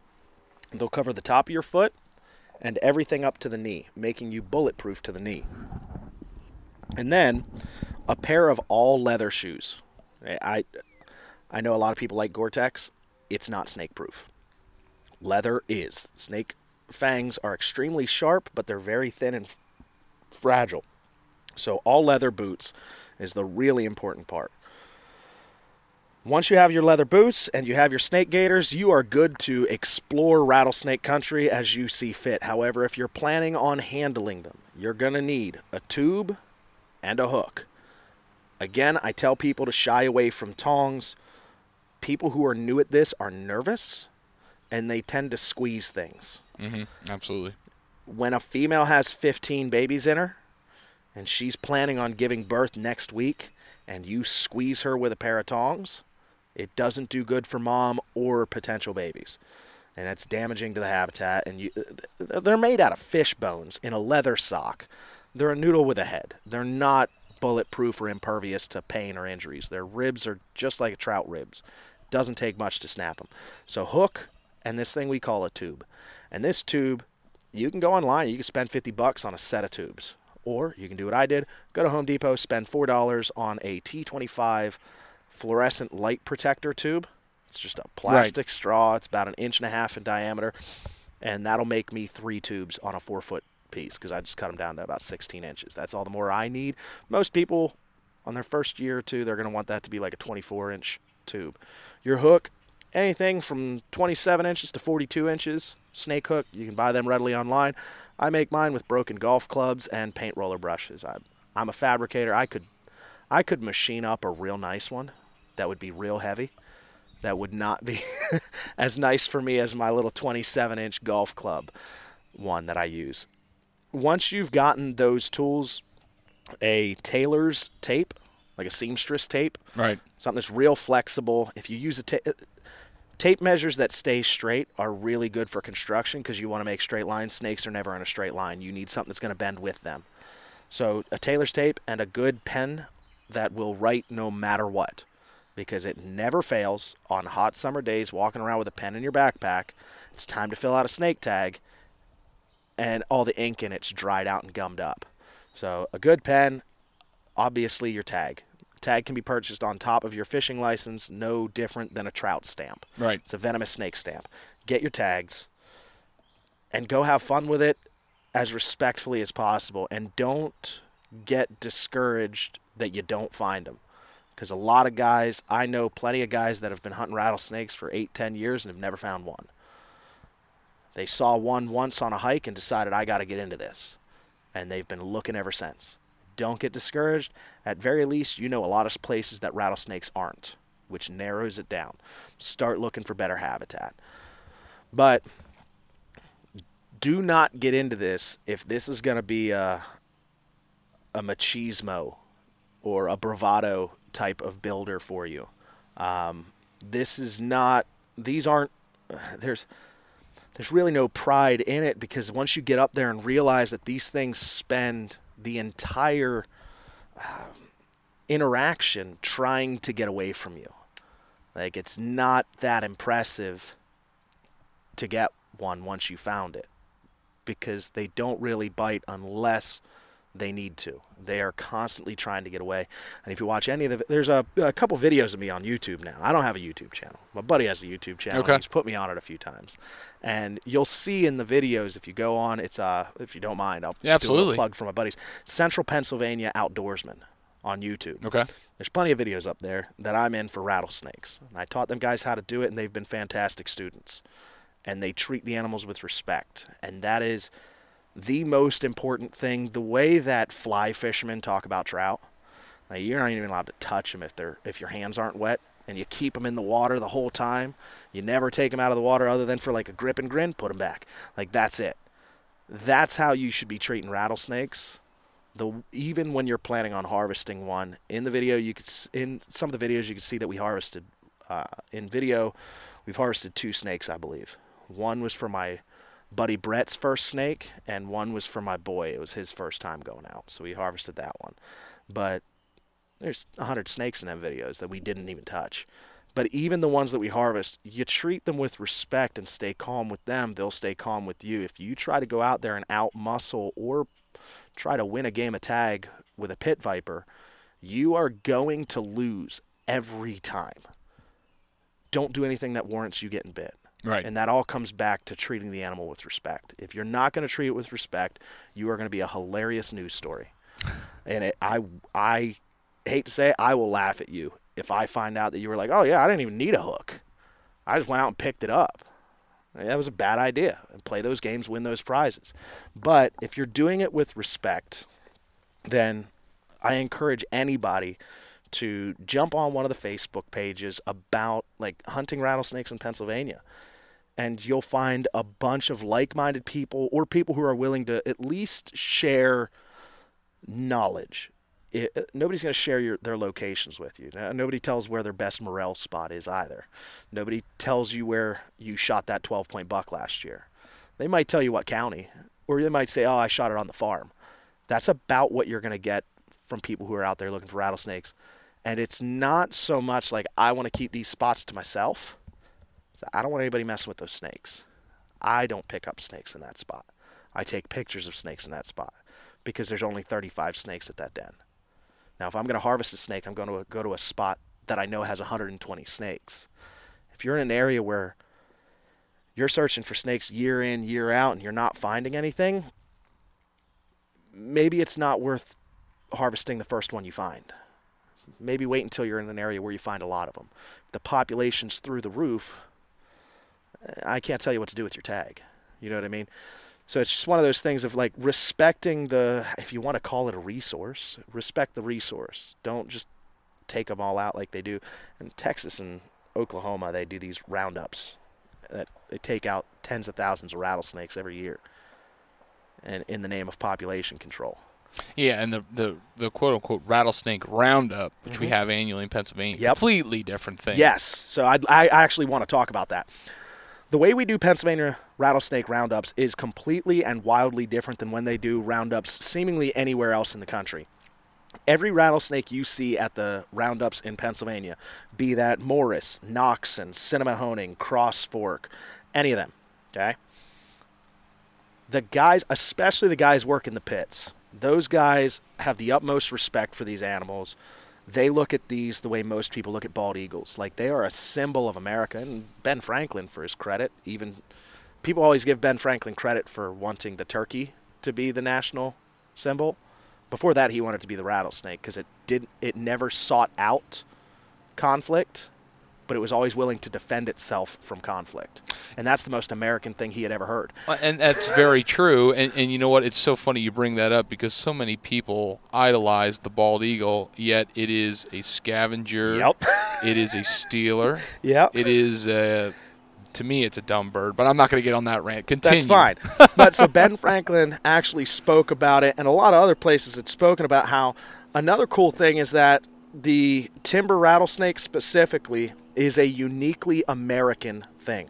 Rattlesnakes as a species range from southern Canada all the way down to some parts of Argentina, but it is a rattlesnakes as a species as a genus are unique to the North American or to the American continent. Timber rattlesnakes were unique to the 13 colonies, which is another cool thing. Well, 13 colonies and a little bit more, but they were unique to what America was back then. Their eyes shined bright and never blinked, and Ben Franklin had mentioned that as well, that they were constantly vigilant for threats. Like that was one of the things that he spoke about how they're they're always vigilant, they never blink, they're always watching out for different threats from anybody, and they're never the first one to pursue an engagement of conflict, but they're always willing to defend themselves from it. And if that's not American, I don't know what is. Was basically his pitch to make this our national anthem, the national animal. And then the timber rattlesnake ended up on the Gadsden flag, the "Do Not Tread on Me," which is a fantastic. It's a, it's a small little saying and it's a modest saying, as he had put it. But at the same time, there's a lot of relevance to that. Mm-hmm. Like, I'm not looking for trouble, so stay over there, kind of stuff. And the rattlesnakes have that same mentality. Now, I forgot how I got onto this rant. We are talking about the roundup. The roundups. So, the guys at the roundups, they love and respect these animals like nobody's business, and they really, really do a great job of ed- educating people. But the coolest thing about the roundups you are issued what's called a conditional permit in advance to the roundup. If you try to pick it up that day, you're going to wait in line. And it's a long line, and you're only allowed to pick up a snake from when you get your conditional permit until the time expires. And a lot of times it's like 3 o'clock in the afternoon or noon sometimes. So if you don't get in line until 9, you're going to have like 45 minutes to go pick up a snake and bring it back for the roundup. But the coolest part about it is every one of those snakes that you find at that roundup gets put back exactly where it was found, alive and well. That's what makes your conditional permit conditional. They are going to issue you an additional snake permit on the condition that you take the snake from within a 30 mile radius or 60 mile radius, whatever the rules are for that roundup. You have to pick it up within a 30 mile circle of this area or a 40 mile circle, whatever the rules are. You have to pick it up from there, bring it to the roundup, and after the roundup, you have to put it back where you found it within like three feet of where you found it, which mm. is really cool. And it has to be done within like 24 hours after the roundup. I haven't been to the roundups. There's a there's there's people I would go to the roundup with, um, that I would really enjoy the roundup with, and again, it goes back to the bravado and the machismo of it, where um, I would want to go there as an educator, as somebody sharing that knowledge. I I don't know if I would even participate in a roundup as somebody going to grab a snake because I'm going to lose out on the opportunity to be in the pits all day and teaching people about these things. So if you're in the pits all day, you don't go get to pick up a snake. You got to be in the pits. But it's really cool in Pennsylvania. They do a lot of education. They do a lot of outreach to the communities that are most affected by run ins with rattlesnakes. So I really like the way that Pennsylvania does our roundups, and I wish that that became the norm, not the exception. Because that's the way to do it, honestly. Teach people that, like, yeah, that that's the biggest rattlesnake turned in today, and it can't hit me because I'm 18 inches away, and they can only strike a third of their body length. So I'm completely. I could be wearing flip flops, and one of my buddies wears Crocs. He he knows his snakes, mm. and I'm not encouraging anybody to do that. That guy is. He's got 20 years worth of experience to wear Crocs out and there. possibly a couple screws loose, but that's another thing. One or two. But getting bit by a rattlesnake's expensive too. Well, yeah. Speaking of that, so the only experience that I ever had with that, uh, one of the camps that I go to uh, I've gone to since I'm 12 years old. I'm, it's not a camp I'm a member to or anything like that, but uh, I've, I bear hunted at quite commonly. Okay. No, thank you. And uh, they uh, there, there, was a guy in camp who used to consistently go and, and do some rattlesnake hunting. Yep. And uh, there's a picture of him in the camp, and uh, it's up there, and he's holding a specific snake, and they always say that's the one that got him.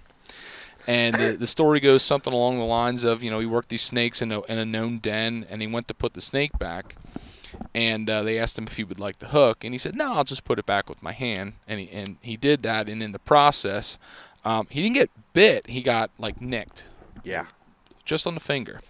Yeah. And I, I, I might be telling the story wrong after this, but as the story goes, you know, they, you know, at approaching camp, it was like three quarters of a mile back to camp, and you know, your finger started turning purple up through the hand into the arm, got back to the hospital, and you know, it, it, it started out that he was going to lose his arm, he was going to lose a portion of his arm, his hand. Turned out he, he, nothing was amputated. He was able to clear up, but Then the he doc- got there fast enough. Yeah, they did. But the doctor said to him, said, "You are extremely allergic." He said, "If you ever get bit, he said, don't even bother. You're not going to make it." Yeah. So hemotoxin is uh is one heck of a thing.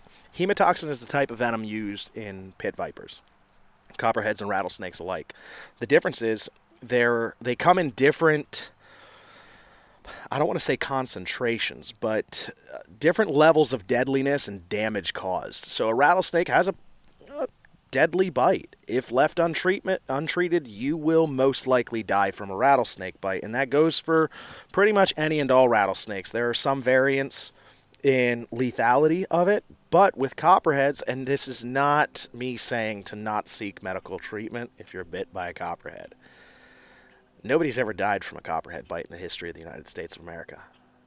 One guy, one time, I think it was three years ago, died from the anti venom for a copperhead bite. He hmm. was allergic, and he went into anaph- he went anaphylactic anaphylactic shock and died because of the treatment they gave him for it. That's extremely rare. Dying from a copperhead is also extremely rare because pit vipers have a hemotoxic venom, largely hemotoxic. Hemotoxic venom attacks blood and tissue.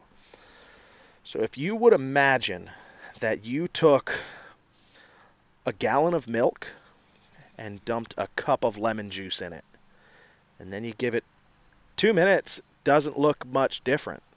Five minutes, you're going to start noticing that there's starting to be a watery section and a clumpy section. And you come back four hours later and they've separated. The same thing happens to your blood because the way hemotoxic venom works is it attacks the cell walls when it's going after blood specifically. When it attacks the cell wall, when it goes in, it attacks the cell walls of blood cells themselves. So it shatters blood cells in little micro explosions that you can watch under a microscope. And all of a sudden, you have this mix of the two worst things that can happen to your blood. It'll clot too much and it'll be way too thin at the same time. So you'll have sections of your blood flow that completely shuts off and sections of your blood flow that's trying to get this moving. But the problem is it's tainted blood full of venom and it's passing it through the rest of your body, which is actually a good thing. That's what people don't understand is, is do not tourniquet a snake bite unless you want to guarantee that you're going to lose that dig- that appendage. The solution to pollution is dilution counts for snake venom too. So if you have a pint of blood or two pints of blood in your arm and you got bit in the finger and you decide to tourniquet it at your wrist, you're probably going to lose your hand even if you get to the hospital within the next three hours. You're going to have a real tough time at it. Mm. But if you just let that venom flow through you, stay calm, get to the hospital, your body will dilute the venom to the point where, yes, it's still going to be one of the worst days of your life, but they are not going to cut parts of you off. So get to the hospital as quickly as possible, but don't wrap anything on it. Don't try to suck the venom. You're just going to get an infection. Don't try to tourniquet anything. Don't hold it above your heart or anything silly like that. Just embrace the suck, realize you made a mistake, go to the hospital, they'll take care of you. But hemotoxic venom works differently from neurotoxic venom. Neurotoxic is um, the only one we really have to worry about. Neurotoxic venom is uh, coral snakes and flora. They're an elapid, more closely related to cobras. There's a couple rattlesnake species that have a, a mixed bag of hemotoxic and neurotoxic. Neurotoxic venom attacks the nervous system. Right. So all of a sudden, you are well aware that you haven't taken a breath in 30 seconds and you can't fix it Yeah. because it shut off the message system between brainstem and diaphragm. And you can't solve that problem. Like that gets real scary real quick. If if timber rattlesnakes were a mostly neurotoxic venom, they'd be a lot more deadly to humans. But they use hemotoxin because it helps digest the food while the food runs away. It works out great. They bite it, they let it go, the food runs off, and by the time they find it, it's already half digested. And then they can swallow it, and it makes the rest of the process a lot easier for them. Interesting. That I didn't know. Hmm. Or didn't realize, I Yeah. guess. So the hemotoxic venom is basically a digestive compound. It breaks down tissue and blood. And blood is liquid protein. Venom is actually a protein. It's an amino acid Yep. that goes in and destroys the cell walls of not just blood, but if it sits sedentary or uncirculating in meat for any extended period of time, it will turn the meat, so to speak. It'll rot the meat or digest it rapidly. So, like zoos and stuff like that, if they are going to feed a pit viper food and they shake a rat in front of it and it hits it and they drop the rat so the snake can eat it and it doesn't eat it, that thing will smell like it's a week old roadkill in about four hours. It's it turns rancid really quick. And the same thing would happen to a human if they didn't seek treatment. But for the most part, if they're if a snake is hunting fast twitch animals, uh, lizards, small, quick animals, lizards, uh, other snakes, stuff like that, especially fish. Some of the most venomous snakes on the planet are in the ocean, but Yeah. or birds. Because what good is it if I bite a bird here, and it flies 40 feet to the next tree and dies? We're 300 foot up a tree, and I'm a snake. I've got to go all the way down, all the way across, all the way back up, so I can look for it. Now I need it to die right now. So neurotoxic venom is typically used for I need it dead right now, and hemotoxic venom, from an evolutionary standpoint, is typically used for I need it to start digesting because that thing's going to be a four week investment of my time sitting in the sun just to digest it. Mm-hmm. So it comes in handy for them to use that now as a baby rattlesnake. Baby rattlesnakes are actually more, they have more neurotoxic venom in their system for that specific purpose. They need to be able to take advantage of any food opportunity they get. So the babies, there is an argument to be made that baby rattlesnakes are more dangerous. I've heard that. Yeah. So that stems from them having more neurotoxic venom compared to the adults. However, you want to drink five drops of bleach with your next cup of water or a quarter cup? Uh, the, the bigger the rattlesnake, the higher the venom yield or dump is.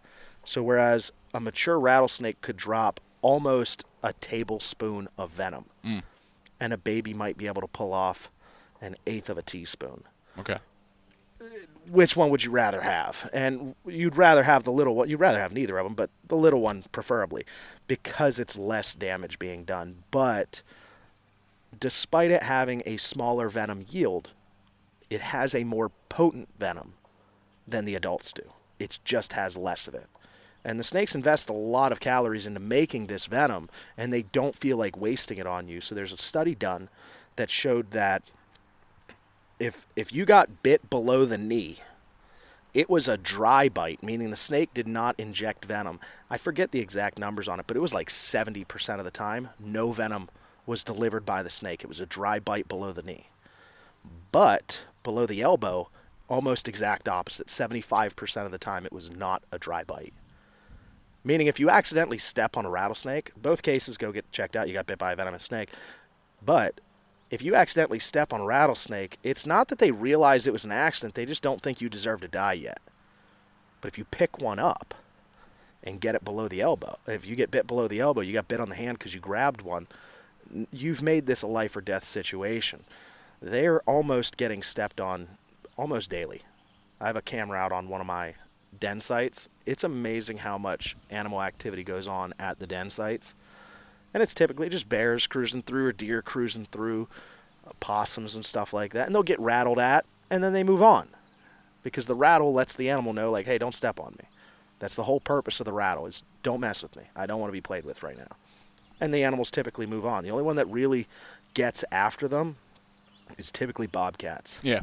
Bobcats are real good at it. Bobcats are terrifying. Bobcats freak me out. There's Really? yeah, that's 20 pounds that can consistently take down deer. That's what a lot of people don't realize is I didn't realize this either. I was in a tree stand in Halifax, Pennsylvania in 2013. And I was I thought myself the luckiest guy on the planet cuz I got to see a bobcat in the wild coming through. And I was like, "Man, that is awesome." And then it stopped and it did that little tail wag thing mm-hmm. and it got up. There was this tree that had been blown over, and the roots of the tree were it had come up as well. You know what I'm talking right. about? Yeah, I know exactly what you're talking about. It so there's a up- divot in the ground. Yeah, so it got up on top of the end of that root ball, and it crouched down, and I was like, "What is he doing? Like this is cool." And this is before like cameras on cell phone. Well, I didn't have a camera that was good enough on my cell phone at least to like zoom in to see this. So I'm watching it through binoculars because I'd seen movement. I'll zoom in on it. So I'm watching through binoculars, and here comes what looks like a little button buck or a, a, a decent sized doe walking down the trail. And I was like, oh man, it's hiding from the deer. Because I was stupid. And I didn't realize, nobody ever realized, that a 25 pound bobcat can solo a deer. All of a sudden, this deer goes to walk by, bobcat jumps off and jumps on the deer. Deer and bobcat take off. Like, d- bobcat stuck to the deer and takes off. And then I start hearing if you've ever, regrettably, if you've ever spined a deer, the noise it makes when it's finally about to stop making noise forever. I start hearing that noise, and I was like, "That is terrifying." They ran down into this this ditch, and it was a night hunt, and I wasn't going down there at night because I had just seen that. I'm not as fast as a deer. I can't kick as hard as a deer. I'm going nowhere near that thing. So I'm, I made my way out of the woods. Well, it just so happened, like three, four days later, I was hunting that same stand. I got the same wind I wanted, so I was going back into that stand. And I thought, you know what? I might blow up my hunt and get my scent all over the place, but I got to go see what happened. And I went down to the creek bottom, and sure enough, the deer, most of it, was still there. Was it covered? Some of it, yeah. That was so it, it covered it up with like leaves and stuff. Yeah. It did a real bad job at it. I could still see the white belly.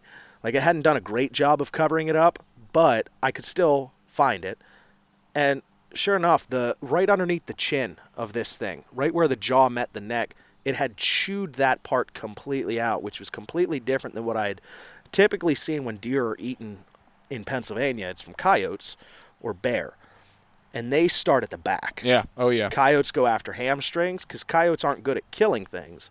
They're good at eating stuff. Yeah, we had a buck one time uh, that was killed with the bow, and a, a bear sm- came up, smelled the arrow, and went down after it. You know what the first thing was that the buck ate, or the bear ate? The ate, the, ate the balls. Oh, okay, yeah. And then it went and ate, and it So- started eating at the back end at the backstrap. Yep. So they start at the back and work their way forward. This thing had started at the at the front. It seemed like it chewed out the whole windpipe area of the deer, and then went to eat the rest of it.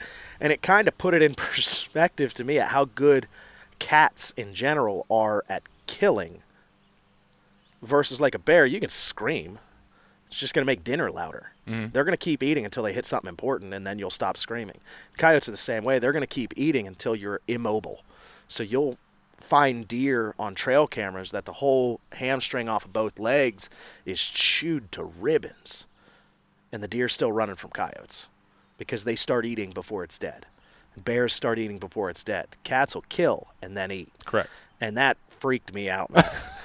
I don't know why, but that's just an animal that never bugged me, and I'm I'm not a big cat fan in general. But you know, I've seen my fair share of them in the woods, and they're they're neat animals. But you know, there's there's few animals that like I don't know, just give me an eerie sense like rattlesnakes. Really? You know, there's so many people that uh, you talk about. Oh, uh, oh, there's a bear. Oh my goodness, I could care less. Yeah. The only time I would ever be scared of a bear is you know if you get in between a sow with cubs, uh, or you find a young dumb one that's just you know up to no good and he, he just is pushing the limits and stuff like that. But uh, for whatever reason, I, I guess that that one animal in the woods that has always made me a little bit more uneasy was a rattlesnake, and a lot of it is because of my irrational sense of it. You know, I've I've you know learned a lot about them since college and being around people uh, that just love rattlesnakes and you know have you know some level of knowledge and share that with me, and I've I've had encounters with them, but it's still one of those things I just want to stay away from. I think I, I'm I'm nervous to say it because then people will do it. But I think everybody should get a chance to see how they actually behave in the wild. If if the next time you see one, you get back to more than two feet away from it and just watch. Just pay attention. This is going to be a really cool story to tell your buddies, even if you don't pick it up. Don't touch it. Just take a step back and start recording. It's awesome. They're really impressive creatures, and they're one of the last signs of the wilds that were Penn's Woods once upon a time. We used to have mountain lions. We used to have wolves. Like we used to have Bison used to roam. we used to have bison and elk. We used to have some really cool stuff here. And it's all gone. All the stuff that can take your life in the woods in Pennsylvania is gone except for the rattlesnake. It's the one holdout. And to be able to be in their area, in their zone, and enjoy that with them is it's an impressive feeling just to do it. And I know I sound like I'm trying to sell healing crystals or something like that, but genuinely speaking, if you ever come across a rattlesnake in the woods, just take a look.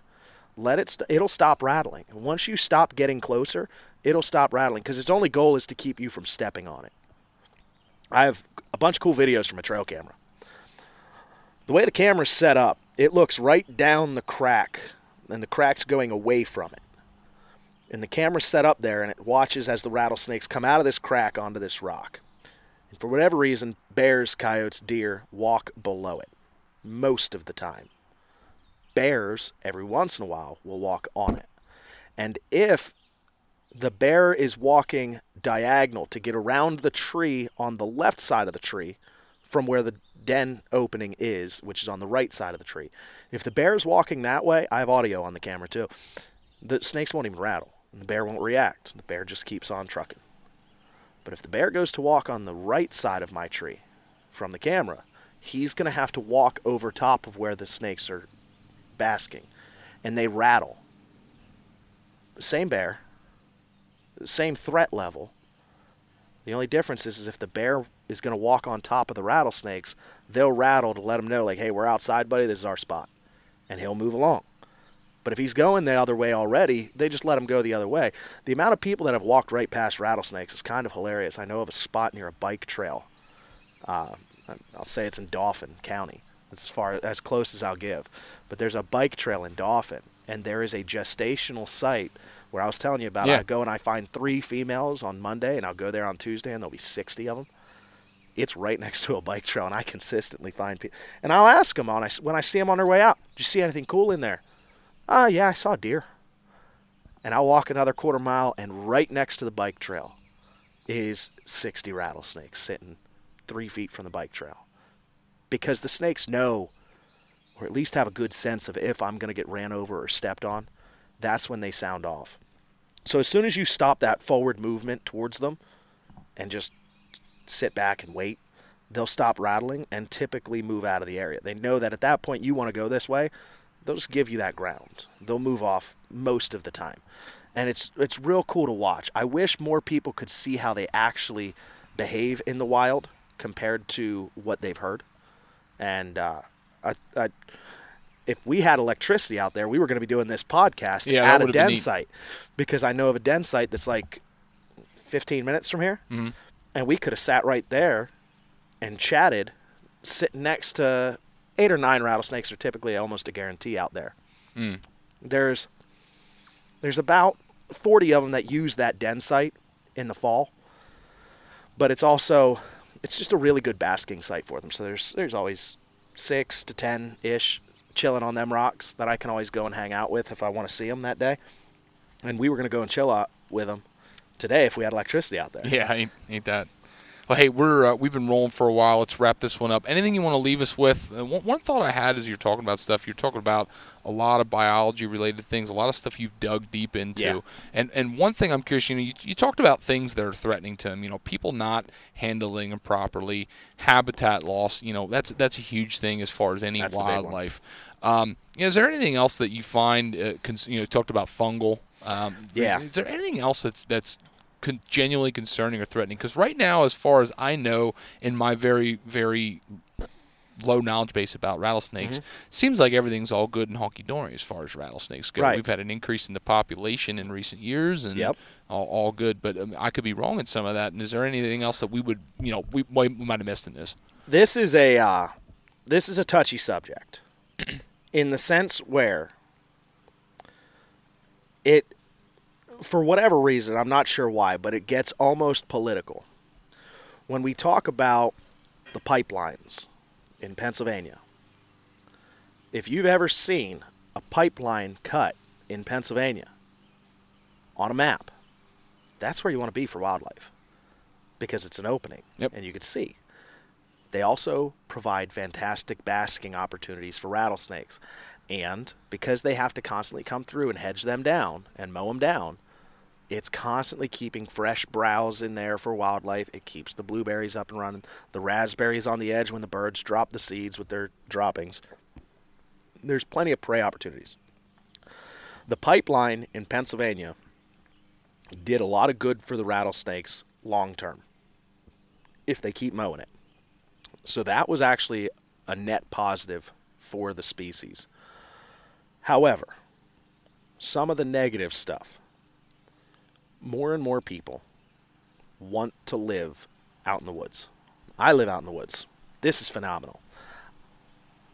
I did not move into the woods to become part of the food chain of the woods. I did not move out here to try to put my thumb on the native wildlife in the area in a detrimental way. If you move into the woods, especially on a ridge, and you put up a retaining wall, you are inviting snakes of all species. Before you grab the shovel, call somebody. Because regrettably, we've got we're still at a point where people will brag about chopping the head off of a snake. Thankfully, we're at a part where people now don't brag about poaching deer. We know it still happens. We see the guys out there with the spotlights that shots fired, the spotlight turns off. We know that stuff's happening. But people are ashamed of that nowadays. And that's a good thing because people should be ashamed to do that kind of crap. Mm-hmm. It's garbage. That's one of the most garbage things you can do is to just kill without any respect or remorse for the animal. But for whatever reason, we're still at a part in our evolution of outdoorsmen where people will brag, "Oh, dude, I killed like a seven foot black snake out of my shed the other day," and people are they're proud of that. Like, congrats, you, you got a rope. Well done, bud. Like you with your, your shovel, you you really put yourself at risk with that six foot shovel. Yeah, like, I, I don't get it. That's something to me that's like, if I brag that I found a, a nest of rabbits in my backyard and I beat them to death with a shovel, people would look at me like I was a monster, rightfully so, because you don't do that. Much less brag about it. What the heck is wrong with you? Yeah. People still do that about snakes, and they think it's a cool thing to do, and it's it's simply it's not one. Um, and it goes back to that if you if you call yourself a nature lover or an avid outdoorsman, you respect the animals that you're going after, and it's only the ones that you get meat from, or it's only the fuzzy cute ones, then you don't you don't really practice what you preach yet there's still plenty of animals out there that are looked at with disdain. And the rattlesnake is one of the main ones. And snakes in general. So the the biggest threat, obviously habitat loss, but the good news is, is rattlesnakes have have been through the ringer on that. There was a time in Pennsylvania where 94% of the state was deforested, and they still made it, which is really cool and hard to believe. Extremely hard to believe. I mean, you think about the the history of mm-hmm. deforestation in Pennsylvania, how that's come. I mean, you know, I was I was telling somebody in the, the area that I was hunting this spring, we like it's it's so interesting to navigate certain parts of the upper portion of the state where you've got that history of logging roads. Yeah. The forest is at the same height all across the, the area, and you yep. can just kind of see that history of that of that right. cutting. And you know what the the funniest thing about it is, I always think what was the deer hunting like a couple years after that with that regrowth? Because well, some of the pictures you see, dude, I'm like after what, the restocking yep. events and stuff, like holy cow, they killed some big deer. Well, that's why everybody and their brother went to deer camp in the '70s. Well, yeah, there weren't any trees left. Well, the trees were just coming back, rather. So every hunting camp on every ridge in every county of the whole state of all the Northeast was prime for deer hunting. Those guys would go out and they everybody at camp would kill a deer or two and you'd see them on the meat pole. Everybody's got a picture of Granddad and Uncle Joe and my cousin Bill, and they're all standing next to 12 deer on a meat pole at camp from opening day. And there are very few places left, especially state game land, where you can get out and you can put 12 deer down because now the deer habitat is at a more healthy level, from what I've heard from other animal biologists. That was an unhealthy number of deer back then because we had an unhealthy forest and things are You starting had a to get- boom bust system, is exactly. what And things are starting to get back to a more level playing field of it, and it's it's it's good. It's a good thing for the habitat that we have good habitat for grouse and turkey and deer and rabbit and mink, and we we have all these more diverse species than we've had in quite a long time. And people get upset about them introducing fishers or mm-hmm. pine marten is martens. now, yeah. Yeah, they're bringing them back. And again, if the only animals you enjoy are the ones that don't cause you trouble, then you don't enjoy animals as much as you think.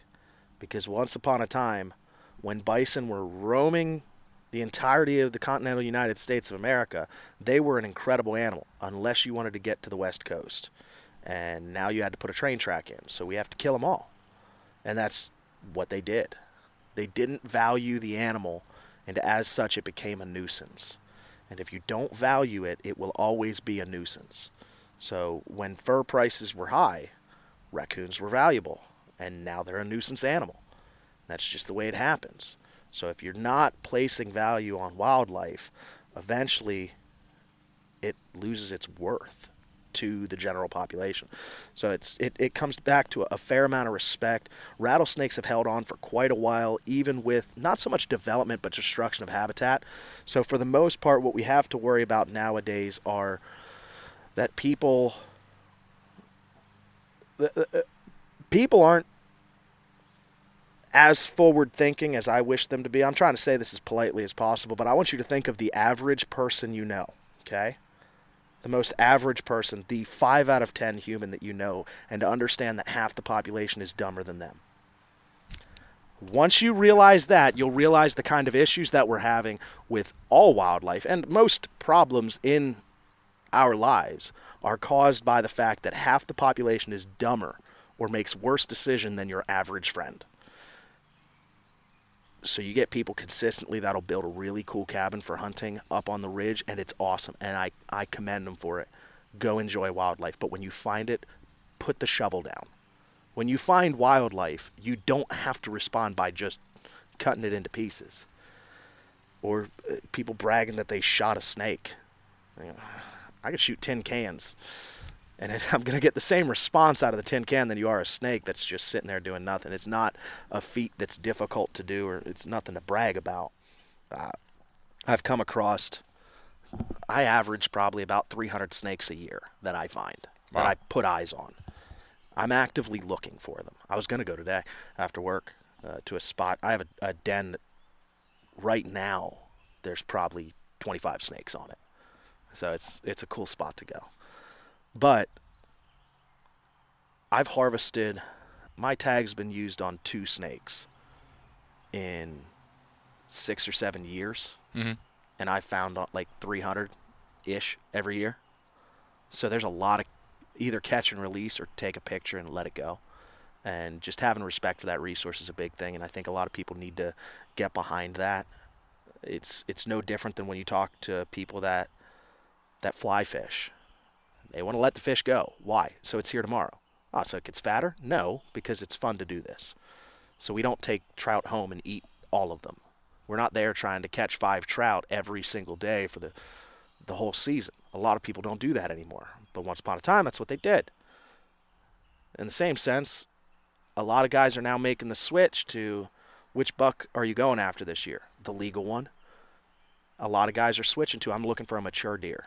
I'm trying to shoot mature deer. I'm letting the young bucks get bigger because they have that respect of the resource. There's no use killing. Uh, why would I use my tag? I get one buck tag a year. Why would I use it on a 110 pound six point when I could save that tag for a 205 pound eight point? That's And keep hunting. and keep hunting. And that's the thing. It's like a lot of people are now finally coming around to understanding that your time in the outdoors is an investment in your future in the outdoors. A lot of guys are coming around to that now. They're they're putting in food plots. They're doing selective cutting. They're they're trying to shape their little slice of heaven to make it a perfect habitat for deer or turkey or whatever it is. As people do more of that, I want to see them have more tolerance of the non target species in general. Be it rattlesnakes, be it pine martens, be it fishers. What's good for the goose is good for the gander. When you have a more healthy ecosystem, it's a more healthy ecosystem. Yes, you're going to lose more turkeys. I get that. Start trapping something that's prevalent. If you have a ton of raccoons in your area, start trapping. Because the fishers aren't the ones for the past 20 years that have been making turkey populations decline. I hate to break it to you. Yeah. People, the coon prices went down to like 75 cents a pelt. Yeah, exactly. And that's what did them in. But yeah, my basic thing is like, I just, if I had one thing to tell everybody, experience it in a respectful way. No different than if you had an opportunity to observe a black bear, you wouldn't shoot it in self defense if it was just eating blueberries.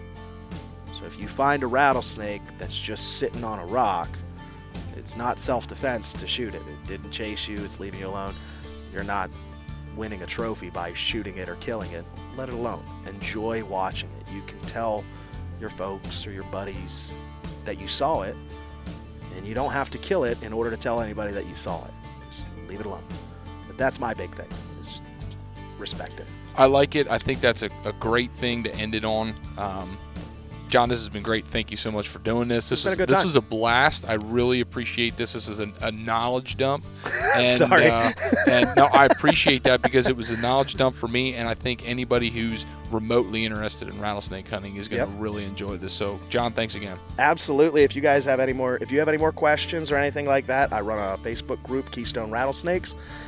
And if you're looking for any videos of anything that I'm up to, you want to see what it actually is like when you go rattlesnake hunting in Pennsylvania. There's videos on YouTube. You can watch mine. You can watch them from Leatherwood. He's got a bunch of good videos out there too. Um, the videos that I'm in are on Keystone Central Pennsylvania Outdoorsman. That's the one I I've gone out with them guys quite a bit. They're good people. Good deal. Good All deal. right. Great resource. Great way to see. Um, thanks again. We'll uh, we'll catch you later. All right, see ya.